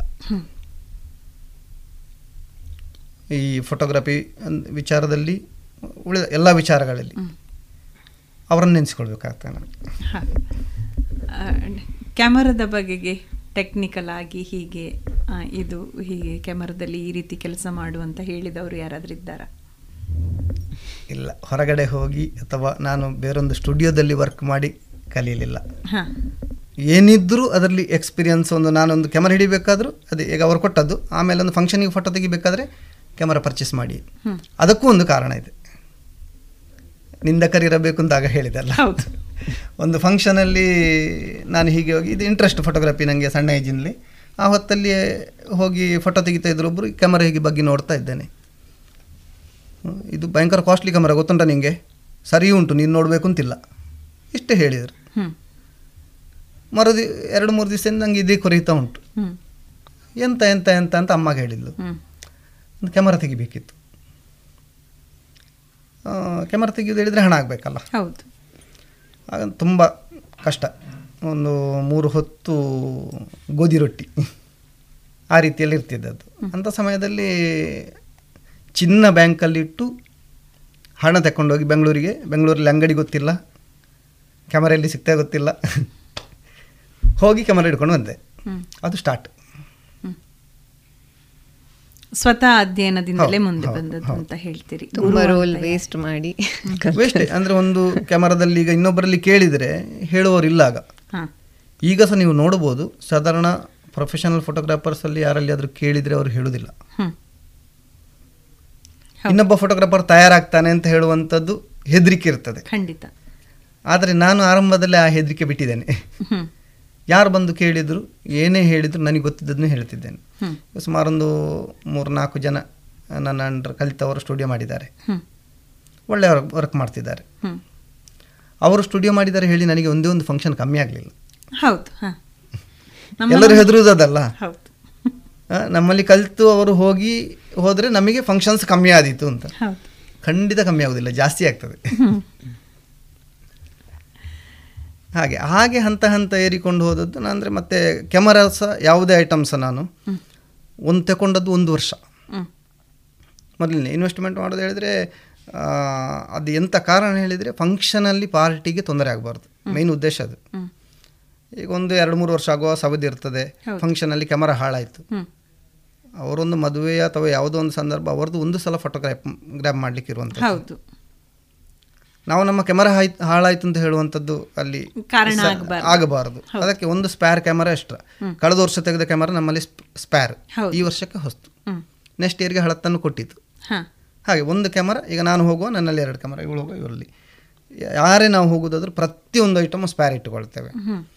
ಹಾಗೆಯೇ ಮುಂದುವರಿತಾ ಬಂದದ್ದು.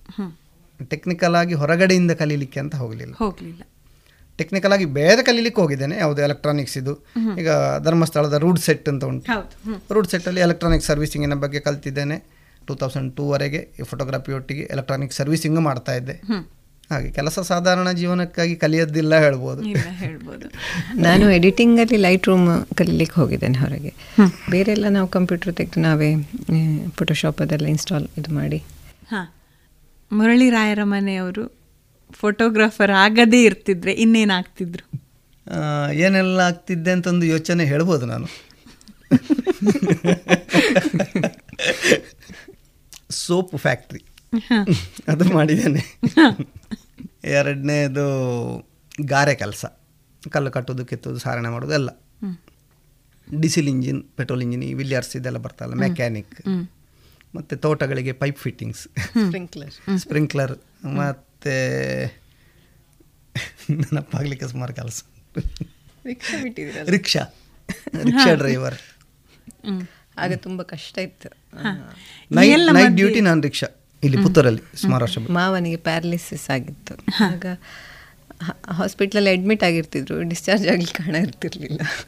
ಅಂತೆ. ಆಗ ರಾತ್ರಿ ರಿಕ್ಷಾ ಬಾಡಿಗೆ ಮಾಡಿ ಅಲ್ಲಿ ಡಾಕ್ಟ್ರಲ್ಲಿ ಹೇಳೋದು ಎರಡು ದಿವಸ ಆಸ್ಪತ್ರೆಯಲ್ಲಿ ನಿಲ್ಲಿ.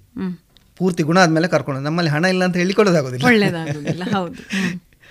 ಅಂತ ಆ ಟೈಮಲ್ಲಿ ರಾತ್ರಿ ಪಾಳಿಯಲ್ಲಿ ರಿಕ್ಷಾ ಹಗಲು ಸರ್ವಿಸಿಂಗ್ ಎಲೆಕ್ಟ್ರಾನಿಕ್ ರಾತ್ರಿ ರಿಕ್ಷಾ ಡ್ರೈವಿಂಗು ಮತ್ತು ಅದರ ಆರ್ಟಿಸ್ಟ್ ಯಾವುದು ಈ ಬ್ಯಾನರ್ ಬರೆಯೋದು ಆ ವರ್ಕ್ ಸುಮಧುರ ಎಲೆಕ್ಟ್ರಾನಿಕ್ಸ್ ಅಂತ ಇತ್ತು. ಭಯಂಕರ ಫೇಮಸ್ ಇತ್ತು ಆಗ. ನಮಗೆ ಪರಿಚಯ ಆಗಲಿಕ್ಕೆ ಸಹ ಒಂದು ಕಾರಣ ಎಲೆಕ್ಟ್ರಾನಿಕ್ಸ್ ಅಂಗಡಿ. ಅದು. ನಾನು ಅದೇ ಕೇಳಲಿಕ್ಕೆ ಹೊರಟೆ. ಈ ಮಧ್ಯೆ ಮುರಳಿ ರಾಯರ ಮನೆಯವರಿಗೆ ಪ್ರಿಯದರ್ಶಿನಿ ಸಿಕ್ಕಿದ್ದೆಲ್ಲಿ ಅಂತ. ಅವಳ ಅಪ್ಪನಿಗೆ ಅಣ್ಣನಿಗೆಲ್ಲ ಒಳ್ಳೆ ಪರಿಚಯ ಮೊದಲೇ. ಯಕ್ಷಗಾನದ ಇದು ನನ್ನ ಅಪ್ಪನ ಪರಿಚಯ ಸಹ ಒಳ್ಳೆ ಉಂಟು. ಯಕ್ಷಗಾನದಲ್ಲಿ ಎಲ್ಲ ಒಟ್ಟಿಗೆ ಹೋಗ್ತಾ ಇದ್ದೆವು. ಹಾಗಾಗಿ ಬೇಡದ ಅಭ್ಯಾಸ ಎಂತ ಇಲ್ಲ ಅಂತ ಹೇಳಿ ಮೊದಲೇ ಅವರಿಗೆ. ಗೊತ್ತುಂಟು. ಎಂತ ಒಂದು ಟೈಪ್ ರೆಕಾರ್ಡ್ ರಿಪೇರಿಗೆ ಏನೋ ತಕೊಂಡು ಬಂದದ್ದರಲ್ಲಿ ಅವಳೇ ರಿಪೇರಿ ಮಾಡ್ಲಿಕ್ಕೆ ಹೇಳಿದೆ ನೀನೇ ಮಾಡು ಅಂತ ಹೇಳಿ ಹಾಗೆ ಹಾಗೆ ಪರಿಚಯ ಅದು ಪರಿಚಯ ಅಷ್ಟೇ. ಬೇರೆ ಇದರ ಯಾವುದು ಮದುವೆ ವಿಷಯ ಎಲ್ಲ ಆಗಂತ. ಎಸ್ ಎಲ್ ಸಿಯಲ್ಲಿ ಇದ್ದದ್ದ ಅಲ್ಲ ಪಿ ಯು ಸಿ ಅಷ್ಟೇ ಅಷ್ಟೇ. ಇವಳ ಜಾತಕವನ್ನು ಯಾರಿಗೋ ಕೇಳಲಿಕ್ಕೆ ನನ್ನ ಅಪ್ಪನಲ್ಲಿ ಕೇಳಲಿಕ್ಕೆ ಹೇಳಿದರು. ಆಗ ನನ್ನ ಅಪ್ಪ ಹೋಗಿ ಇವಳ ಅಪ್ಪನಲ್ಲಿ ಕೇಳಿದ್ರು ನಿನ್ನ ಮಗಳ ಜಾತಕ ಬೇಕು ಅಂತ. ಆಗ ನಿಮ್ಮ ಮಗನಿಗ ಅಂತ ಆಯ್ತು. ಹಾಗೆ ಯೋಚನೆ ಬಂದದ್ದು. ಹಾಗೆ ಬಂದು ಮತ್ತೆ ಅದ್ರಲ್ಲಿ ಮತ್ತೆ ಯೋಚನೆ ಮಾಡಲಿಕ್ಕಿಲ್ಲ ಹೇಳಿ ಮತ್ತೆ ಎಂತ ಬೇರೆ ಎಂತ ಪ್ರಶ್ನೋತ್ತರಗಳೆಂತ ಇಲ್ಲ. ಮೊದಲಿಗೆ ಮೊದಲೇ ಹಾಗೆ ನಾನು ಸಹ ಹುಡುಗಿ ನೋಡಲಿಕ್ಕೆ ಹೋಗಲಿಲ್ಲ ಬೇರೆ ಎಲ್ಲಿ ಅವಳಿಗೂ ಬೇರೆ ಎಂಟ್ರಿ ಇಲ್ಲ. ಮತ್ತೆ ಹೊರಗಡೆ ಕೆಲಸಕ್ಕೆ ಹೋಗುದು ನನಗೆ ಮೊದಲು ಇಷ್ಟ ಇರಲಿಲ್ಲ. ನಾನು ಹೋಗುವುದಾಗಲಿ ಅವಳು ಹೋಗಿ ನಾನು ಅನಿವಾರ್ಯವಾಗಿ ಹೋಗಿದ್ದೇನೆ ಅಷ್ಟೇ. ಅವಳು ಹೋಗುದು ಸಹ ಕೆಲಸ ಮಾಡುದು ಎಲ್ ಐ ಸಿ ಏಜೆನ್ಸಿ ಮದುವೆಯಾದ ವರ್ಷವೇ. ಫೆಬ್ರವರಿಯಲ್ಲಿ ಮದುವೆ ಆದ ಇಪ್ಪತ್ತ ಎಂಟು. ಮಾರ್ಚ್ ಇಪ್ಪತ್ತೈದಕ್ಕೇನೋ ಎಲ್ ಐ ಸಿಯದ್ದು ಏಜೆನ್ಸಿ ತಗೊಂಡಿದ್ದೀನಿ ಅವಳ ಹೆಸರಲ್ಲಿ ವರ್ಕ್ ಸ್ಟಾರ್ಟಿಂಗ್ ಅದೇ ಒಂದು ಐದು ವರ್ಷ ಒಂದು ಕೋಟಿ ಮೇಲೆ ಬಿಸ್ನೆಸ್ ಮಾಡಿದ್ದಾಳೆ. ಆಮೇಲೆ ಅದೇ ಹೊರಗಡೆ ಕೆಲಸ ಇಲ್ಲ ಫೋಟೋಗ್ರಫಿ ಎಡಿಟಿಂಗ್. ಡಿಸೈನ್ ಪ್ರಿಂಟಿಂಗ್ ಇದ್ದಿತ್ತು. ಪ್ರಿಂಟಿಂಗ್ ಪ್ರೆಸ್ ಸಹ ಆಗ್ತಿತ್ತು. ಒಟ್ಟಿಗೆ. ಫೋಟೋಗ್ರಾಫರ್ ಅಲ್ಲದಿದ್ರೆ ಹೇಳಿದ್ನ. ಎಡಿಷನ್ ಆಗಿ. ತುಂಬಾ ಅದು ಹಾ. ತುಂಬ ವರ್ಕ್ ಮಾಡಿದ್ದೇವೆ. ಚೇರ್ ಜನರೇಟರ್ ಶಾಮಿಯಾನ. ಅದು ಈಗಲೂ ಉಂಟಾ? ಇಲ್ಲ ಇಲ್ಲ ಅದೆಲ್ಲ ಯಾವುದು ಯಾವುದು ಇಲ್ಲ. ಹ್ಮ್ ಎಲ್ಲ ಬಿಟ್ಟು ಫೋಟೋಗ್ರಫಿ ಫೋಟೋಗ್ರಫಿ ಅಂದರೆ ಅದನ್ನು ಯಾವುದನ್ನು ಮುಂದುವರಿಸಲಿಕ್ಕೆ ಅವಕಾಶವಿಲ್ಲ. ಫೋಟೋಗ್ರಫಿ ರೋಲ್ ಕ್ಯಾಮರಾದ ಟೈಮಲ್ಲಿ ಇಷ್ಟು ಅಂದರೆ ಒಂದು ಇನ್ಕಮ್ ಬರುವ ರೀತಿಯಲ್ಲಿ ಇರಲಿಲ್ಲ. ಈಗ ನೀವೇ ಹೋಗ್ಬೇಕು ಅಂತ ಇದ್ದಲ್ಲಿಗೆ ನಿಮ್ಮ ಫ್ರೆಂಡನ್ನು ಕಳಿಸಿದ್ದು ಅಂತ ಹೇಳುವಾಗ ಅಲ್ಲಿ ಯಾವುದೇ ರೀತಿಯ ಕ್ವಾಲಿಟಿಯಲ್ಲಿ ವ್ಯತ್ಯಾಸಗಳು ಬರ್ತವೆ ಅಂತ ಏನು ಆಗ್- ಆಗುದಿಲ್ವಾ ಹೇಗೆ? ನಾವು ಯಾರೇ ನಮ್ಮಲ್ಲಿ ಫಂಕ್ಷನ್ ಬುಕ್ ಮಾಡುವಾಗ ನಮಗೆ ಬರಲಿಕ್ಕೆ ಆಗುದಿಲ್ಲ ಹೇಳಿದ್ರೆ ಫಸ್ಟಿಗೆ ಹೇಳ್ತೇವೆ ನಾವು. ನಾನು ಮತ್ತೆ ಅವಳು ಬರಲಿಕ್ಕೆ ಆಗುದಿಲ್ಲ. ನಮ್ಮ ಅಂದರೆ ಒಟ್ಟಿಗೆ ಮಾಮೂಲು ವರ್ಕ್ ಮಾಡಿ ನಮ್ಮೊಟ್ಟಿಗೆ ವರ್ಕ್ ಮಾಡಿ ಗೊತ್ತಿರುವವರು ಬರ್ತಾರೆ. ಎಡಿಟಿಂಗ್ ಮತ್ತೆ ಅದರದ್ದು ಎಲ್ಲ ಉಳಿದ ಕೆಲಸ ಎಲ್ಲ ನಾವೇ ಮಾಡ್ತೇವೆ. ನಿಮಗೆ ಫೋಟೋವನ್ನೆಲ್ಲ ಕೊಡೋದು ಸಹ ನಾವೇ. ಅವರು ಬಂದು ತೆಗೆದು ಹೋಗ್ತಾರೆ. ನಾವು ಹೇಗಿರ್ತೇವೋ ಹಾಗೆ ಇರ್ತಾರೆ. ಏನೇ ಒಂದು ಕಿರಿಕಿರಿ ಆದರೂ ನಮಗೆ ಹೇಳ್ಬೋದು ಸೀದಾ ಏನು ತೊಂದರೆ ಇಲ್ಲ ಅಂತ. ಆ ರೀತಿಯ ಜನಗಳೇ ಸಾಧಾರಣ ಇರುವಂಥದ್ದು. ಹಾಗಾಗಿ ನಾವೇ ಬರಬೇಕು ಅಂತ ಇಲ್ಲದ್ರೆ ಫಂಕ್ಷನ್ ಇಲ್ಲ ಅಂತ ಹೇಳುವ ಅಂತ ಕೆಲವು ಪಾರ್ಟಿ ಇದ್ದಾರೆ. ನಾನು ಮತ್ತೆ ಇವಳು ಬರುವುದಾದ್ರೆ ಮಾತ್ರ ಫೋಟೋಗ್ರಫಿ ಇಲ್ಲದಿದ್ರೆ ಇಲ್ಲ ಅಂತ. ಇಲ್ಲದಿದ್ರೆ ಇಲ್ಲ. ಬೆಂಗಳೂರಲ್ಲಿ ಸುಮಾರಿದ್ದಾರೆ ಅಂತ ಹಾ. ಹ್ಮ್. ಅವ್ರು ಫಸ್ಟಿಗೆ ಹೇಳ್ತಾರೆ ನೀವಿಬ್ರು. ಅದರಲ್ಲಿ ಸಹ ಒಂದೆರಡು ಪಾರ್ಟಿ ಇದ್ದಾರೆ. ನಿಮ್ಮ ಮಿಸ್ಸಸ್ ಬರ್ತಾರಲ್ಲ. ಬರೋದಿಲ್ಲ ಇದ್ರೆ ಫಂಕ್ಷನ್ ಕ್ಯಾನ್ಸಲ್ ಮನೆ ಹೆಂಗಸರು. ನಾವು ಹೋಗಿ ಆಗುವಾಗಾದ್ರೆ ನಾವು ಮಿಂಗಲ್ ಆಗ್ತೇವೆ ಮನೆಯವರೊಟ್ಟಿಗೆ ಮನೆಯವರ ಹಾಗೆ ಹಾಗೆ ಬಿಡ್ತೇವೆ. ಸೊ ಎಲ್ಲ ಇಷ್ಟ ಆಗ್ತದೆ. ಇಂಥ ಸಂದರ್ಭದಲ್ಲಿ ಕೆಲವೊಮ್ಮೆ ಕಹಿ ಘಟನೆಗಳು ಕೆಲವೊಮ್ಮೆ ಸಿಹಿ ಘಟನೆಗಳು ಸಹಜವಾಗಿಯೇ ಇರುವಂಥದ್ದು. ಅಂತ ತುಂಬ ನೆನಪಿಸಿಕೊಳ್ಬಹುದಾದಂಥದ್ದು ಅಂತ ಹೇಳುವ ಘಟನೆಗಳೇನಾದರೂ ಉಂಟಾ ಹೇಗೆ? ಒಂದು ಮದುವೆ. ಹ್ಮ್. ಹಳ್ಳಿ ಮದುವೆ. ಹ್ಮ್. ಹಳ್ಳಿ ಮದುವೆಯಲ್ಲಿ ಒಂದು ಗುರಿಕಾರರು ಅಂತ ಹೇಳಿ ಅವರೊಂದು ಎಲ್ಲರಿಗೆ ಹೇಳುವವರು ಹೇಳುವಂಥದ್ದು. ಅದು ಹೇಳುವವರು ಅಂತ ಹೇಳುವಂಥದ್ದು ಇರ್ತದೆ ಅವರಲ್ಲಿ ಸಹ ಹಾಗೆ ಇರ್ತದೆ. ನಾನು. ಹೇಳುವವ ಆಗಿರಬೇಕು ಅಂತ. ದಿಬ್ಬಣ ಡಿಬ್ಬಣ ಬೆಳಿಗ್ಗೆ ಹೊರಟಿತು ಮನೆಯಿಂದ. ಹೊರಡುವಾಗ ಆ, ಫೋಟೋ ತಗಲು ಮಾತ್ರ ಪೆರಪದ ಕಾಡಿಟ್ಟು ಬರಡು ನಮ್ಮೊಟ್ಟು ಗಿಜ್ಜಿ. ಸರಿ ನಾನು ಮದುಮಗನಲ್ಲಿ ಹೋಗಿ ಹೇಳಿದೆ. ಮದುಮಗ ತುಂಬ ಫೋಟೋಗ್ರಫಿಯಲ್ಲಿ ಇಂಟ್ರೆಸ್ಟ್ ಇದ್ದವ. ನಾವು ಹಿಂದಿನದಲ್ಲಿ ಬಂದರೆ ಅಲ್ಲಿ ಕಾರ್ಯಕ್ರಮ ಆದರೆ ನಾವು ಜವಾಬ್ದಾರಿ ಅಲ್ಲ. ಮತ್ತೆ ನೀವು ಇಳಿಯುವ ಫೋಟೋ ಎಲ್ಲ ಸಿಗ್ಲಿಕ್ಕಿಲ್ಲ. ಯಾವುದು ಸಿಗುದಿಲ್ಲ. ಅವ ಗುರಿಕಾರ ಮುಖ ಹೌದಲ್ಲ ಅಜ್ಜಿ ಅಗಲೈಟಿ ಇಟ್ಟಿ ಮುಗೀತು. ಗಾಡಿ ಮುಂದೆ ಹೋಯ್ತು ನಾವು ಬರುವ ಗಾಡಿ ಜನಗಳನ್ನು ಪಿಕಪ್ ಮಾಡಿಕೊಂಡು ಬರೋದು. ನಾವು ಹಾಲಿಗೆ ಮುಟ್ಟುವಾಗ ಮದುವೆ ಕಾರ್ಯಕ್ರಮಗಳೆಲ್ಲ ಮುಗಿದು ವಿಶಿಂಗಿಗೆ ನಿಂತಿದ್ದಾರೆ. ಆಯ್ತು ಫೋಟೋಗ್ರಾಫರ್ ಇಲ್ಲ. ನಾನು ಅಲ್ಲಿ ಹೋದ ಕೂಡಲೇ ಮದುಮಗ ಕೋಪದಲ್ಲಿ ಹಾರ್ತಾ ಇದ್ದಾನೆ. ಯಾರೆಂತ ಮಾಡೋದು? ಹೋದ ಕೂಡಲೇ ಗುರಿಕಾರರನ್ನು ಕರ್ಕೊಂಡು ಬಂದು ಅವನ ಹತ್ರ ನಿಲ್ಲಿಸಿದ ನಮ್ಮದೊಂದು ಗ್ರೂಪ್ ಫೋಟೋ ತೆಗೀರಿ. ಈ ಗುರಿಕಾರರನ್ನು ಯಾವಾಗಲೂ ಮರೀಲಿಕ್ಕೆ ಸಾಧ್ಯ ಅಲ್ಲ. ಇನ್ನು ಆ ಗುರಿಕಾರರದ್ದು ನಾಲ್ಕು ಫೋಟೋ ತೆಗೀರಿ ಸಾಕು. ಹೇಳಿ ಅಷ್ಟೇ ಫೋಟೋ ತೆಗಿಸಿದ್ದು. ಅದೊಂದು. ಘಟನೆ. ತುಂಬ ವರ್ಷಗಳ ನಿಮ್ಮ ಅನುಭವದ ಮೇರೆಗೆ ಮುಂದಿನ ಜನಾಂಗಕ್ಕೆ. ಫೋಟೋಗ್ರಫಿಯನ್ನೇ ಕೆರಿಯರ್ ಆಗಿ ತಗೊಳ್ಬೇಕು ಅಂತ ಇರುವ ಮಕ್ಕಳಾಗಿರ್ಬೋದು. ಅಥವಾ ಹವ್ಯಾಸಕ್ಕೋಸ್ಕರ ಫೋಟೋಗ್ರಫಿಯನ್ನು ಇಟ್ಕೊಳ್ಳಿರುವ ಇಟ್ಕೊಂಡಿರುವಂಥ ಮಕ್ಕಳಾಗಿರ್ಬೋದು. ಅವರಿಗೆ ನೀವೇನು ಹೇಳಲಿಕ್ಕೆ ಇಷ್ಟಪಡ್ತೀರಿ? ಹವ್ಯಾಸಕ್ಕಾಗಿ ಫೋಟೋಗ್ರಫಿ ಮಾಡುವವರಂತ ಹೇಳಿದರೆ ಅವರಂದರೆ ಯಾವ ರೀತಿಯದ್ದು ಅಂತ ಒಂದು ಅಂದರೆ ಕೆಲವರಿಗೆ ವೈಲ್ಡ್ ಲೈಫು ಅಥವಾ ಕೆಲವರು ಆಸ್ಟ್ರಾನಮಿದು ಹೀಗೆ ಬೇರೆ ಬೇರೆ ಟೈಪಲ್ಲಿ ಇರ್ತದೆ. ಅದಕ್ಕೆ ಬೇಕಾದ ರೀತಿಯಲ್ಲಿ ಈಗ ಅಂದರೆ ಸಾಧಾರಣ ನೈಂಟಿ ಪರ್ಸೆಂಟ್ ಯೂಟ್ಯೂಬ್ಗಳಲ್ಲಿ ಎಲ್ಲ ಇರ್ತದೆ. ಸಿಗ್ತದೆ. ಆದ ಕಾರಣ ಆ ಎಜುಕೇಷನ್ ತೆಕ್ಕೊಂಡು ಅಥವಾ ತಿಳಿದವರಲ್ಲಿ ಕೇಳಿಕೊಂಡು ಕ್ಯಾಮರಾ ಪರ್ಚೇಸ್ ಮಾಡೋದು ಬೆಟರ್ ಅಂತ ನಾನು ಇನ್ನು ಪ್ರೊಫೆಷನ್ ಆಗಿ ತಗೊಳ್ಳುವವರು ಈಗ ಪ್ರೊಫೆಷನಲ್ ಆಗಿ ಕೆಲಸ ಮಾಡುವವರನ್ನು ನೋಡಿ ಸ್ವಲ್ಪ ಯೋಚಿಸಬೇಕಾಗ್ತದೆ. ಯಾಕೆ ಹೇಳಿದರೆ ಒಂದು ಫೋಟೋ ತೆಗೆದುಕೊಟ್ಟದ್ದು ನಾವು ತೆಗೆದುಕೊಟ್ಟದ್ದು ಒಂದು ಪ್ರೊಫೆಷನಲ್ಸ್ ತೆಗೆದುಕೊಟ್ಟದ್ದು ಅಂತ ಹೇಳುವಾಗೆ ಅವರಿಗೆ ಅನಿಸ್ಬೇಕು. ಅದಕ್ಕೋಸ್ಕರ ಕಲಿಬೇಕು. ಅಟ್ಲೀಸ್ಟ್ ಬೇಸಿಕ್ ನಾಲೆಜ್ ಆದರೂ ಫೋಟೋಗ್ರಫಿಯದ್ದು ಮತ್ತು ಲೈಟಿಂಗ್ ಇದನ್ನು ತಿಳ್ಕೊಂಡು ನಾನೊಂದು ವೃತ್ತಿಪರ ಛಾಯಾಗ್ರಾಹಕ ಅಂತ ಹೇಳಿಕೊಂಡು ಬಂದರೆ ಬೇಸರ ಇಲ್ಲ. ಒಂದು. ಎರಡನೇದಾಗಿ ಒಂದು ಸ್ವಲ್ಪ ಸಮಯ ಆದರೂ ಒಂದು ಫಂಕ್ಷನ್ಗಳಿಗೆ ಹೋಗಿ ನೋಡಿ. ಅನುಭವ ಮಾಡಿಕೊಳ್ಬೇಕು. ಇನ್ನೊಂದು ವಿಷಯ ಅಂತ ಹೇಳಿದರೆ ಫಂಕ್ಷನಲ್ಲಿ ಹೋದಲ್ಲಿ ಇನ್ನೊಬ್ಬರಿಗೆ ಹೇಳಿಕೊಡಲಿಕ್ಕೆ ಹೊರಡಬಾರ್ದು. ಯಾಕೆ ಹೇಳಿದರೆ ನಾನು ಈಗ ಇಪ್ಪತ್ತೈದು ಮೂವತ್ತು ವರ್ಷ ಆದ ಮೇಲೆ ಸಹ ನಾನೀಗ ಈಗ ಕ್ಯಾಮರಾ ಹಿಡ್ಕೊಂಡು ಅವರು ಬಂದು ನನಗೆ ಹೇಳಿಕೊಡ್ತಾ ಇರ್ತಾರೆ ಫಂಕ್ಷನಲ್ಲಿ. ಬೇಜಾರೆಲ್ಲ ನಾನು ಒಪ್ಪಿಕೊಳ್ತೇನೆ. ಏನು ಹೇಳಿದಿಲ್ಲ ಹೌದೌದು ಅಂತ ಹೇಳ್ತಾ ಇರ್ತೇನೆ. ಆದರೆ ಅದು ಮಾಡಬಾರ್ದು. ಶುರುವಿಗೆ ಕೇಳುವ ಬುದ್ಧಿ ಇರಬೇಕು ಆಮೇಲೆ ಹೇಳುವ ಬುದ್ಧಿ ಬರಬೇಕು. ಅದು ಆರಂಭದಿಂದ ನಾನು ಎಲ್ರಿಗೂ ಹೇಳ್ತಾ ಇರೋದದೇ ಅದೇ ನಾನು ಮಾಡ್ತಾ ಇರೋದದೇ ಅದೇ. ಶುರುವಿಗೆ ಕೇಳುವ ಬುದ್ಧಿ ಆಮೇಲೆ ಹೇಳುವ ಬುದ್ಧಿ ಬಂದರೆ ತೊಂದರೆ ಇಲ್ಲ. ಅಂತ. ಅದನ್ನೊಂದು ಮೈಂಟೈನ್ ಮಾಡಿದರೆ ಎಲ್ಲರೂ ಫೋಟೋಗ್ರಫಿಯಲ್ಲಿ ಆಗಲಿ ಯಾವುದರಲ್ಲಿ ಆಗಲಿ ಜೀವನದಲ್ಲಿ ಸಕ್ಸಸ್. ಬರ್ಬೋದು. ಒಳ್ಳೆಯದು ಮುರಳಿ ರಾಯರಮನೆ ಅವರೇ ಹಾಗೆ ಪ್ರಿಯಾ ಮುರಳಿ ಅವರೇ. ಇಷ್ಟು ಹೊತ್ತು ನಿಮ್ಮ ಜೀವನದ ಒಂದಷ್ಟು ಅನುಭವಗಳನ್ನು ನಮ್ಮ ಜೊತೆಗೆ ಹಂಚಿಕೊಂಡಿದ್ದೀರಿ. ಕೇಳುಗರೆಲ್ಲರಿಗೂ ಕೂಡ ನಿಮ್ಮ ಅನುಭವಗಳು ಅವರ ಅನುಭವಗಳು ಆಗ್ತವೆ ಅನ್ನುವ ಭರವಸೆಯ ಜೊತೆಗೆ ಕಾರ್ಯಕ್ರಮವನ್ನು ಮುಕ್ತಾಯಗೊಳಿಸ್ತಾ ಇದ್ದೇವೆ. ನಮಸ್ಕಾರ. ನಮಸ್ಕಾರ. ಇದುವರೆಗೆ ವಾರದ ಅತಿಥಿ ಕಾರ್ಯಕ್ರಮದಲ್ಲಿ ಫೋಟೋಗ್ರಫಿ ಕ್ಷೇತ್ರದಲ್ಲಿ ಕಾರ್ಯನಿರ್ವಹಿಸ್ತಾ ಇರುವ ಡಾಕ್ಟರ್ ಮುರಳಿ ರಾಯರ ಮನೆ ಮತ್ತು ಪ್ರಿಯಾ ಮುರಳಿ ಅವರೊಂದಿಗಿನ ಮಾತುಕತೆಯನ್ನ ಕೇಳಿದಿರಿ. ಇನ್ನು ಮುಂದೆ ಮಧುರ ಗಾನ ಪ್ರಸಾರವಾಗಲಿದೆ. ತಾಯಿ ಶಾರದೆ ಲೋಕ ಪೂಜಿತೆ ಜ್ಞಾನದಾತೆ ನಮೋಸ್ತುತೆ ತಾಯಿ ಶಾರದೆ ಲೋಕ ಪೂಜಿತೆ ಜ್ಞಾನದಾತೆ ನಮೋಸ್ತುತೆ ಪ್ರೇಮದಿಂದಲಿ ಸಲಹು ಮಾತೆ ನೀಡು ಸನ್ಮತಿ ಸೌಖ್ಯದಾತೆ ಪ್ರೇಮದಿಂದಲೇ ಸಲಹು ಮಾತೆ ನೀಡು ಸನ್ಮತಿ ಸೌಖ್ಯದಾತೆ ತಾಯಿ ಶಾರದೆ ಲೋಕ ಪೂಜಿತೆ ಜ್ಞಾನದಾತೆ ನಮೋಸ್ತುತೆ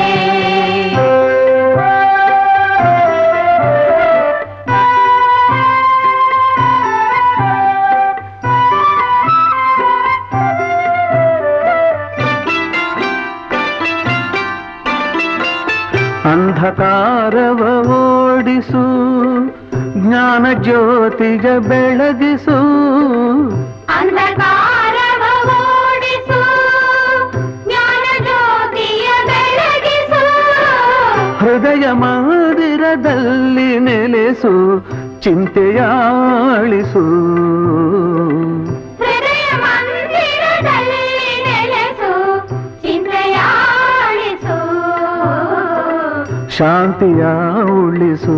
ಶಾಂತಿಯ ಉಳಿಸು ತಾಯಿ ಶಾರದೆ ಲೋಕ ಪೂಜಿತೆ ಜ್ಞಾನದಾತೆ ನಮೋಸ್ತುತೆ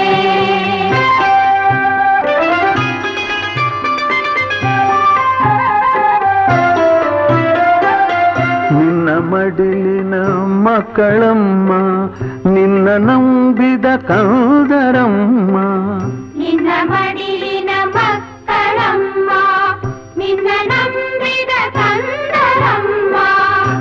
ಕರುಣೆಯ ಬೆಳಕಲೆಮ್ಮ ಬಾಳನು ಬೆಳಗಮ್ಮ ನಿನ್ನ ಕರುಣೆಯ ಬೆಳಗಲಮ್ಮ ಬಾಳನು ಬೆಳಗಮ್ಮ ನಮ್ಮ ಕೋರಿಕೆ ಆಲಿಸಮ್ಮ ನಮ್ಮ ಕೋರಿಕೆ ಆಲಿಸಮ್ಮ ತಾಯಿ ಶಾರದೆ ಲೋಕ ಪೂಜಿತೆ ಜ್ಞಾನದಾತೆ ನಮೋಸ್ತುತೆ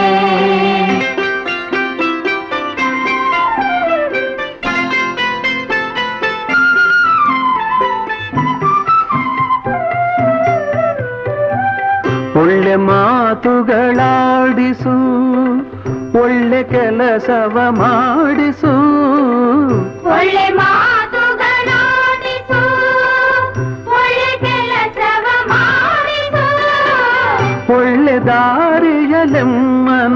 ನಡೆಸು ವಿದ್ಯೆಯ ಕಲಿಸು ಒಳ್ಳೆ ದಾರಿಯ ನಮ್ಮ ನಡೆಸು ವಿದ್ಯೆಯ ಕಲಿಸು ಆಸೆ ಪೂರೈಸು ಆಸೆ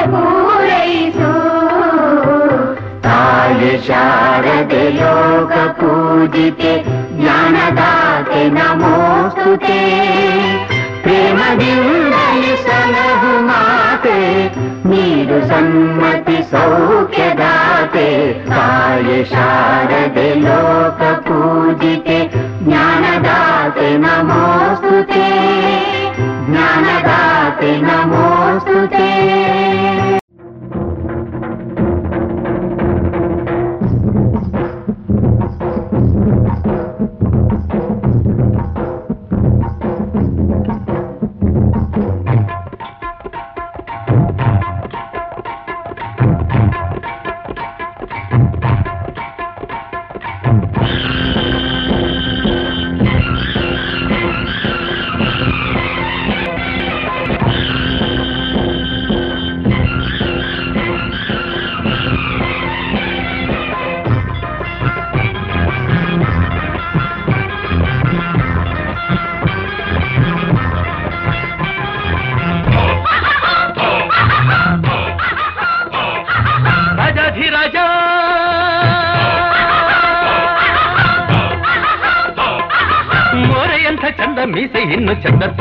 ಆಸೆ ಬಲು ಚಂದ ಇವನ ಮುದ್ದಾದ ಮಗನು ಅತಿ ಚಂದ ರಾಜಾಧಿರಾಜ ಮೋರೆಯಂಥ ಚಂದ ಮೀಸೆ ಇನ್ನು ಚಂದ ತುಂಬಿದ ಆಸೆ ಬಲು ಚಂದ ಇವನ ಮುದ್ದಾದ ಮಗನು ಅತಿ ಚಂದ ರಾಜಾಧಿರಾಜ ಅಮ್ಮಣಿ ಇವ್ರು ಯಾರು ನಿನಗೆ ಗೊತ್ತಾ ನೀನೇ ಹೊಸ ಹೇಳು ಕೇಳವ್ವ ಅಂದಿಲ್ಲ ಇಂದಿಲ್ಲ ಮುಂದೆಂದು ಹುಟ್ಟಲ್ಲ ಇಂಥವ್ರು ನಾಡಲ್ಲಿ ಯಾರಿಲ್ಲ. ಇವರು ಆಳೋಕೆ ಬಂದೋರು ಸುಳ್ಳಲ್ಲ. ಆಳೋಕೆ ಬಂದೋರು ಸುಳ್ಳಲ್ಲ. ಇವನಂಥ ಹಮ್ಮೀರ ಇವನಂಥ ಸುಕುಮಾರ ಕೋಟಿಗೆ ಬಬ್ಬ ಸುಳ್ಳಲ್ಲ. ಇಂಥ ಜೋಡಿಯು ಎಲ್ಲೂ ಸಿಕ್ಕೊಲ್ಲ. ಎಲ್ಲೂ ಸಿಕ್ಕಲ್ಲ. ರಾಜಾಧಿರಾಜ!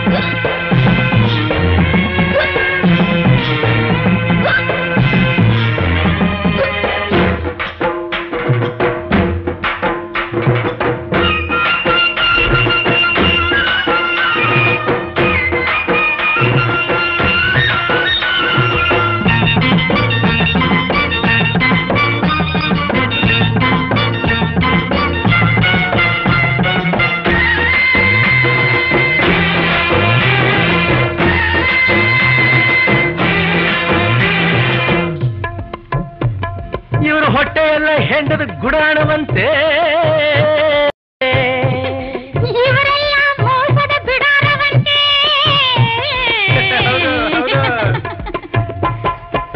ಹೊಲಿಯಂತೆ ನೋಡೋದು ಹದ್ದಂತೆ ಆಸೆಯು ಮನದಲ್ಲಿ ಕಡಲಂತೆ ಇವರು ಗುಣದಲ್ಲಿ ಗುಳ್ಳೆ ನರಿಯಂತೆ. ಗುಣದಲ್ಲಿ ಗುಳ್ಳೆ ನರಿಯಂತೆ. ಆಡೋದು ಒಂದಂತೆ ಮಾಡೋದು ಬಂದಂತೆ ಕಾಲಕ್ಕೆ ತಕ್ಕಂತೆ ಇವರಂತೆ. ಇನ್ನು ಎಂದೆಂದು ಇವರಿಗೆ ನಿಶ್ಚಿಂತೆ. ಇನ್ನು ಎಂದೆಂದು ಇವರಿಗೆ ನಿಶ್ಚಿಂತೆ. ಚಂದ ಮೀಸ ಇನ್ನು ಚಂದ ತುಂಬಿದ ಆಸೆ ಬಲು ಚಂದ. ಇವನ ಮುದ್ದಾದ ಮಗನು ಅತಿ ಚಂದ.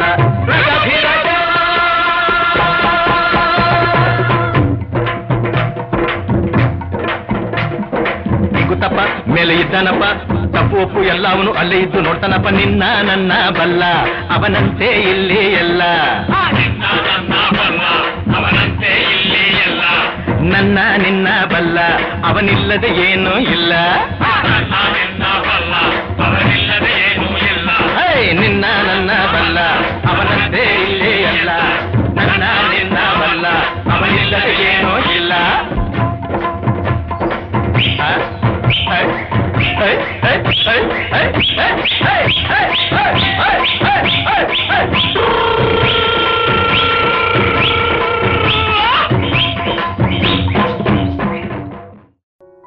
ಇದುವರೆಗೆ ಮಧುರಗಾನ ಪ್ರಸಾರವಾಯಿತು.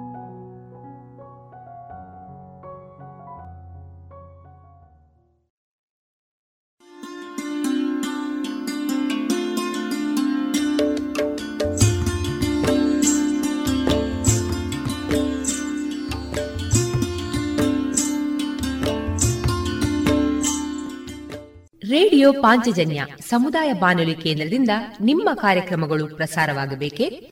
ಹಾಗಿದ್ದರೆ ನಮ್ಮನ್ನು ಸಂಪರ್ಕಿಸಿ. ನಮ್ಮ ದೂರವಾಣಿ ಸಂಖ್ಯೆ ಸೊನ್ನೆ ಎಂಟು ಎರಡು ಐದು ಒಂದು, ಎರಡು ಒಂಬತ್ತು ಎಂಟು ನಾಲ್ಕು ಒಂಬತ್ತು ಒಂಬತ್ತು.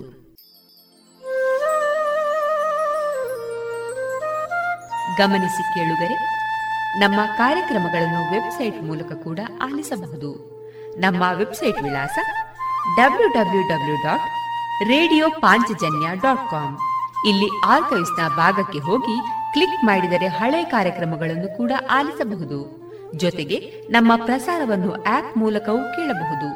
ಪ್ಲೇಸ್ಟೋರ್ನಲ್ಲಿ ಪಾಂಚಜನ್ಯ ಸರ್ಚ್ ಮಾಡಿ, ಡೌನ್ಲೋಡ್ ಮಾಡಿಕೊಂಡು ತಮ್ಮ ಮೊಬೈಲ್ಗಳಿಗೆ ಇನ್ಸ್ಟಾಲ್ ಮಾಡಿದರೆ ರೇಡಿಯೋ ಪ್ರಸಾರದ ಕಾರ್ಯಕ್ರಮವನ್ನು ನೀವು ಆಲಿಸಬಹುದು. ನಮ್ಮ ಪ್ರಸಾರದ ಬಗೆಗೆ ನಿಮ್ಮ ಅಭಿಪ್ರಾಯಗಳನ್ನು ಹಂಚಿಕೊಳ್ಳಲು ನಮ್ಮ ವಿಳಾಸ ರೇಡಿಯೋ ಪಾಂಚಜನ್ಯ ತೊಂಬತ್ತು ಬಿಂದು ಎಂಟು ಎಫ್ಎಂ ಸಮುದಾಯ ಬಾನುಲಿ ಕೇಂದ್ರ, ನೆಹರು ನಗರ, ಪುತ್ತೂರು. ನಮ್ಮ ದೂರವಾಣಿ ಸಂಖ್ಯೆ ಸೊನ್ನೆ ಎಂಟು ಎರಡು ಐದು ಒಂದು, ಎರಡು ಒಂಬತ್ತು ಎಂಟು ನಾಲ್ಕು ಒಂಬತ್ತು ಒಂಬತ್ತು. ಇಮೇಲ್ ವಿಳಾಸ radio Panchajanya at Gmail dot com ನಮ್ಮ ವಿಳಾಸ ಮತ್ತೊಮ್ಮೆ ರೇಡಿಯೋ ಪಾಂಚಜನ್ಯ ತೊಂಬತ್ತು ಬಿಂದು ಎಂಟು ಎಫ್ಎಂ ಸಮುದಾಯ ಬಾನುಲಿ ಕೇಂದ್ರ, ನೆಹರು ನಗರ, ಪುತ್ತೂರು. ನಮ್ಮ ದೂರವಾಣಿ ಸಂಖ್ಯೆ ಸೊನ್ನೆ ಎಂಟು ಎರಡು ಐದು ಒಂದು, ಎರಡು ಒಂಬತ್ತು ಎಂಟು ನಾಲ್ಕು ಒಂಬತ್ತು ಒಂಬತ್ತು. ಇಲ್ಲಿಗೆ ಈ ಹೊತ್ತಿನ ಪ್ರಸಾರ ಕಾರ್ಯಕ್ರಮವನ್ನ ಮುಕ್ತಾಯಗೊಳಿಸುತ್ತಿದ್ದೇವೆ. ಆತ್ಮೀಯ ಕೇಳುಗರಿಗೆಲ್ಲ ರೇಡಿಯೋ ಪಾಂಚಜನ್ಯದ ಬಳಗದ ಪರವಾಗಿ ನಾನು ತೇಜಸ್ವಿ ರಾಜೇಶ್ ಮಾಡುವ ಅನಂತ ವಂದನೆಗಳು.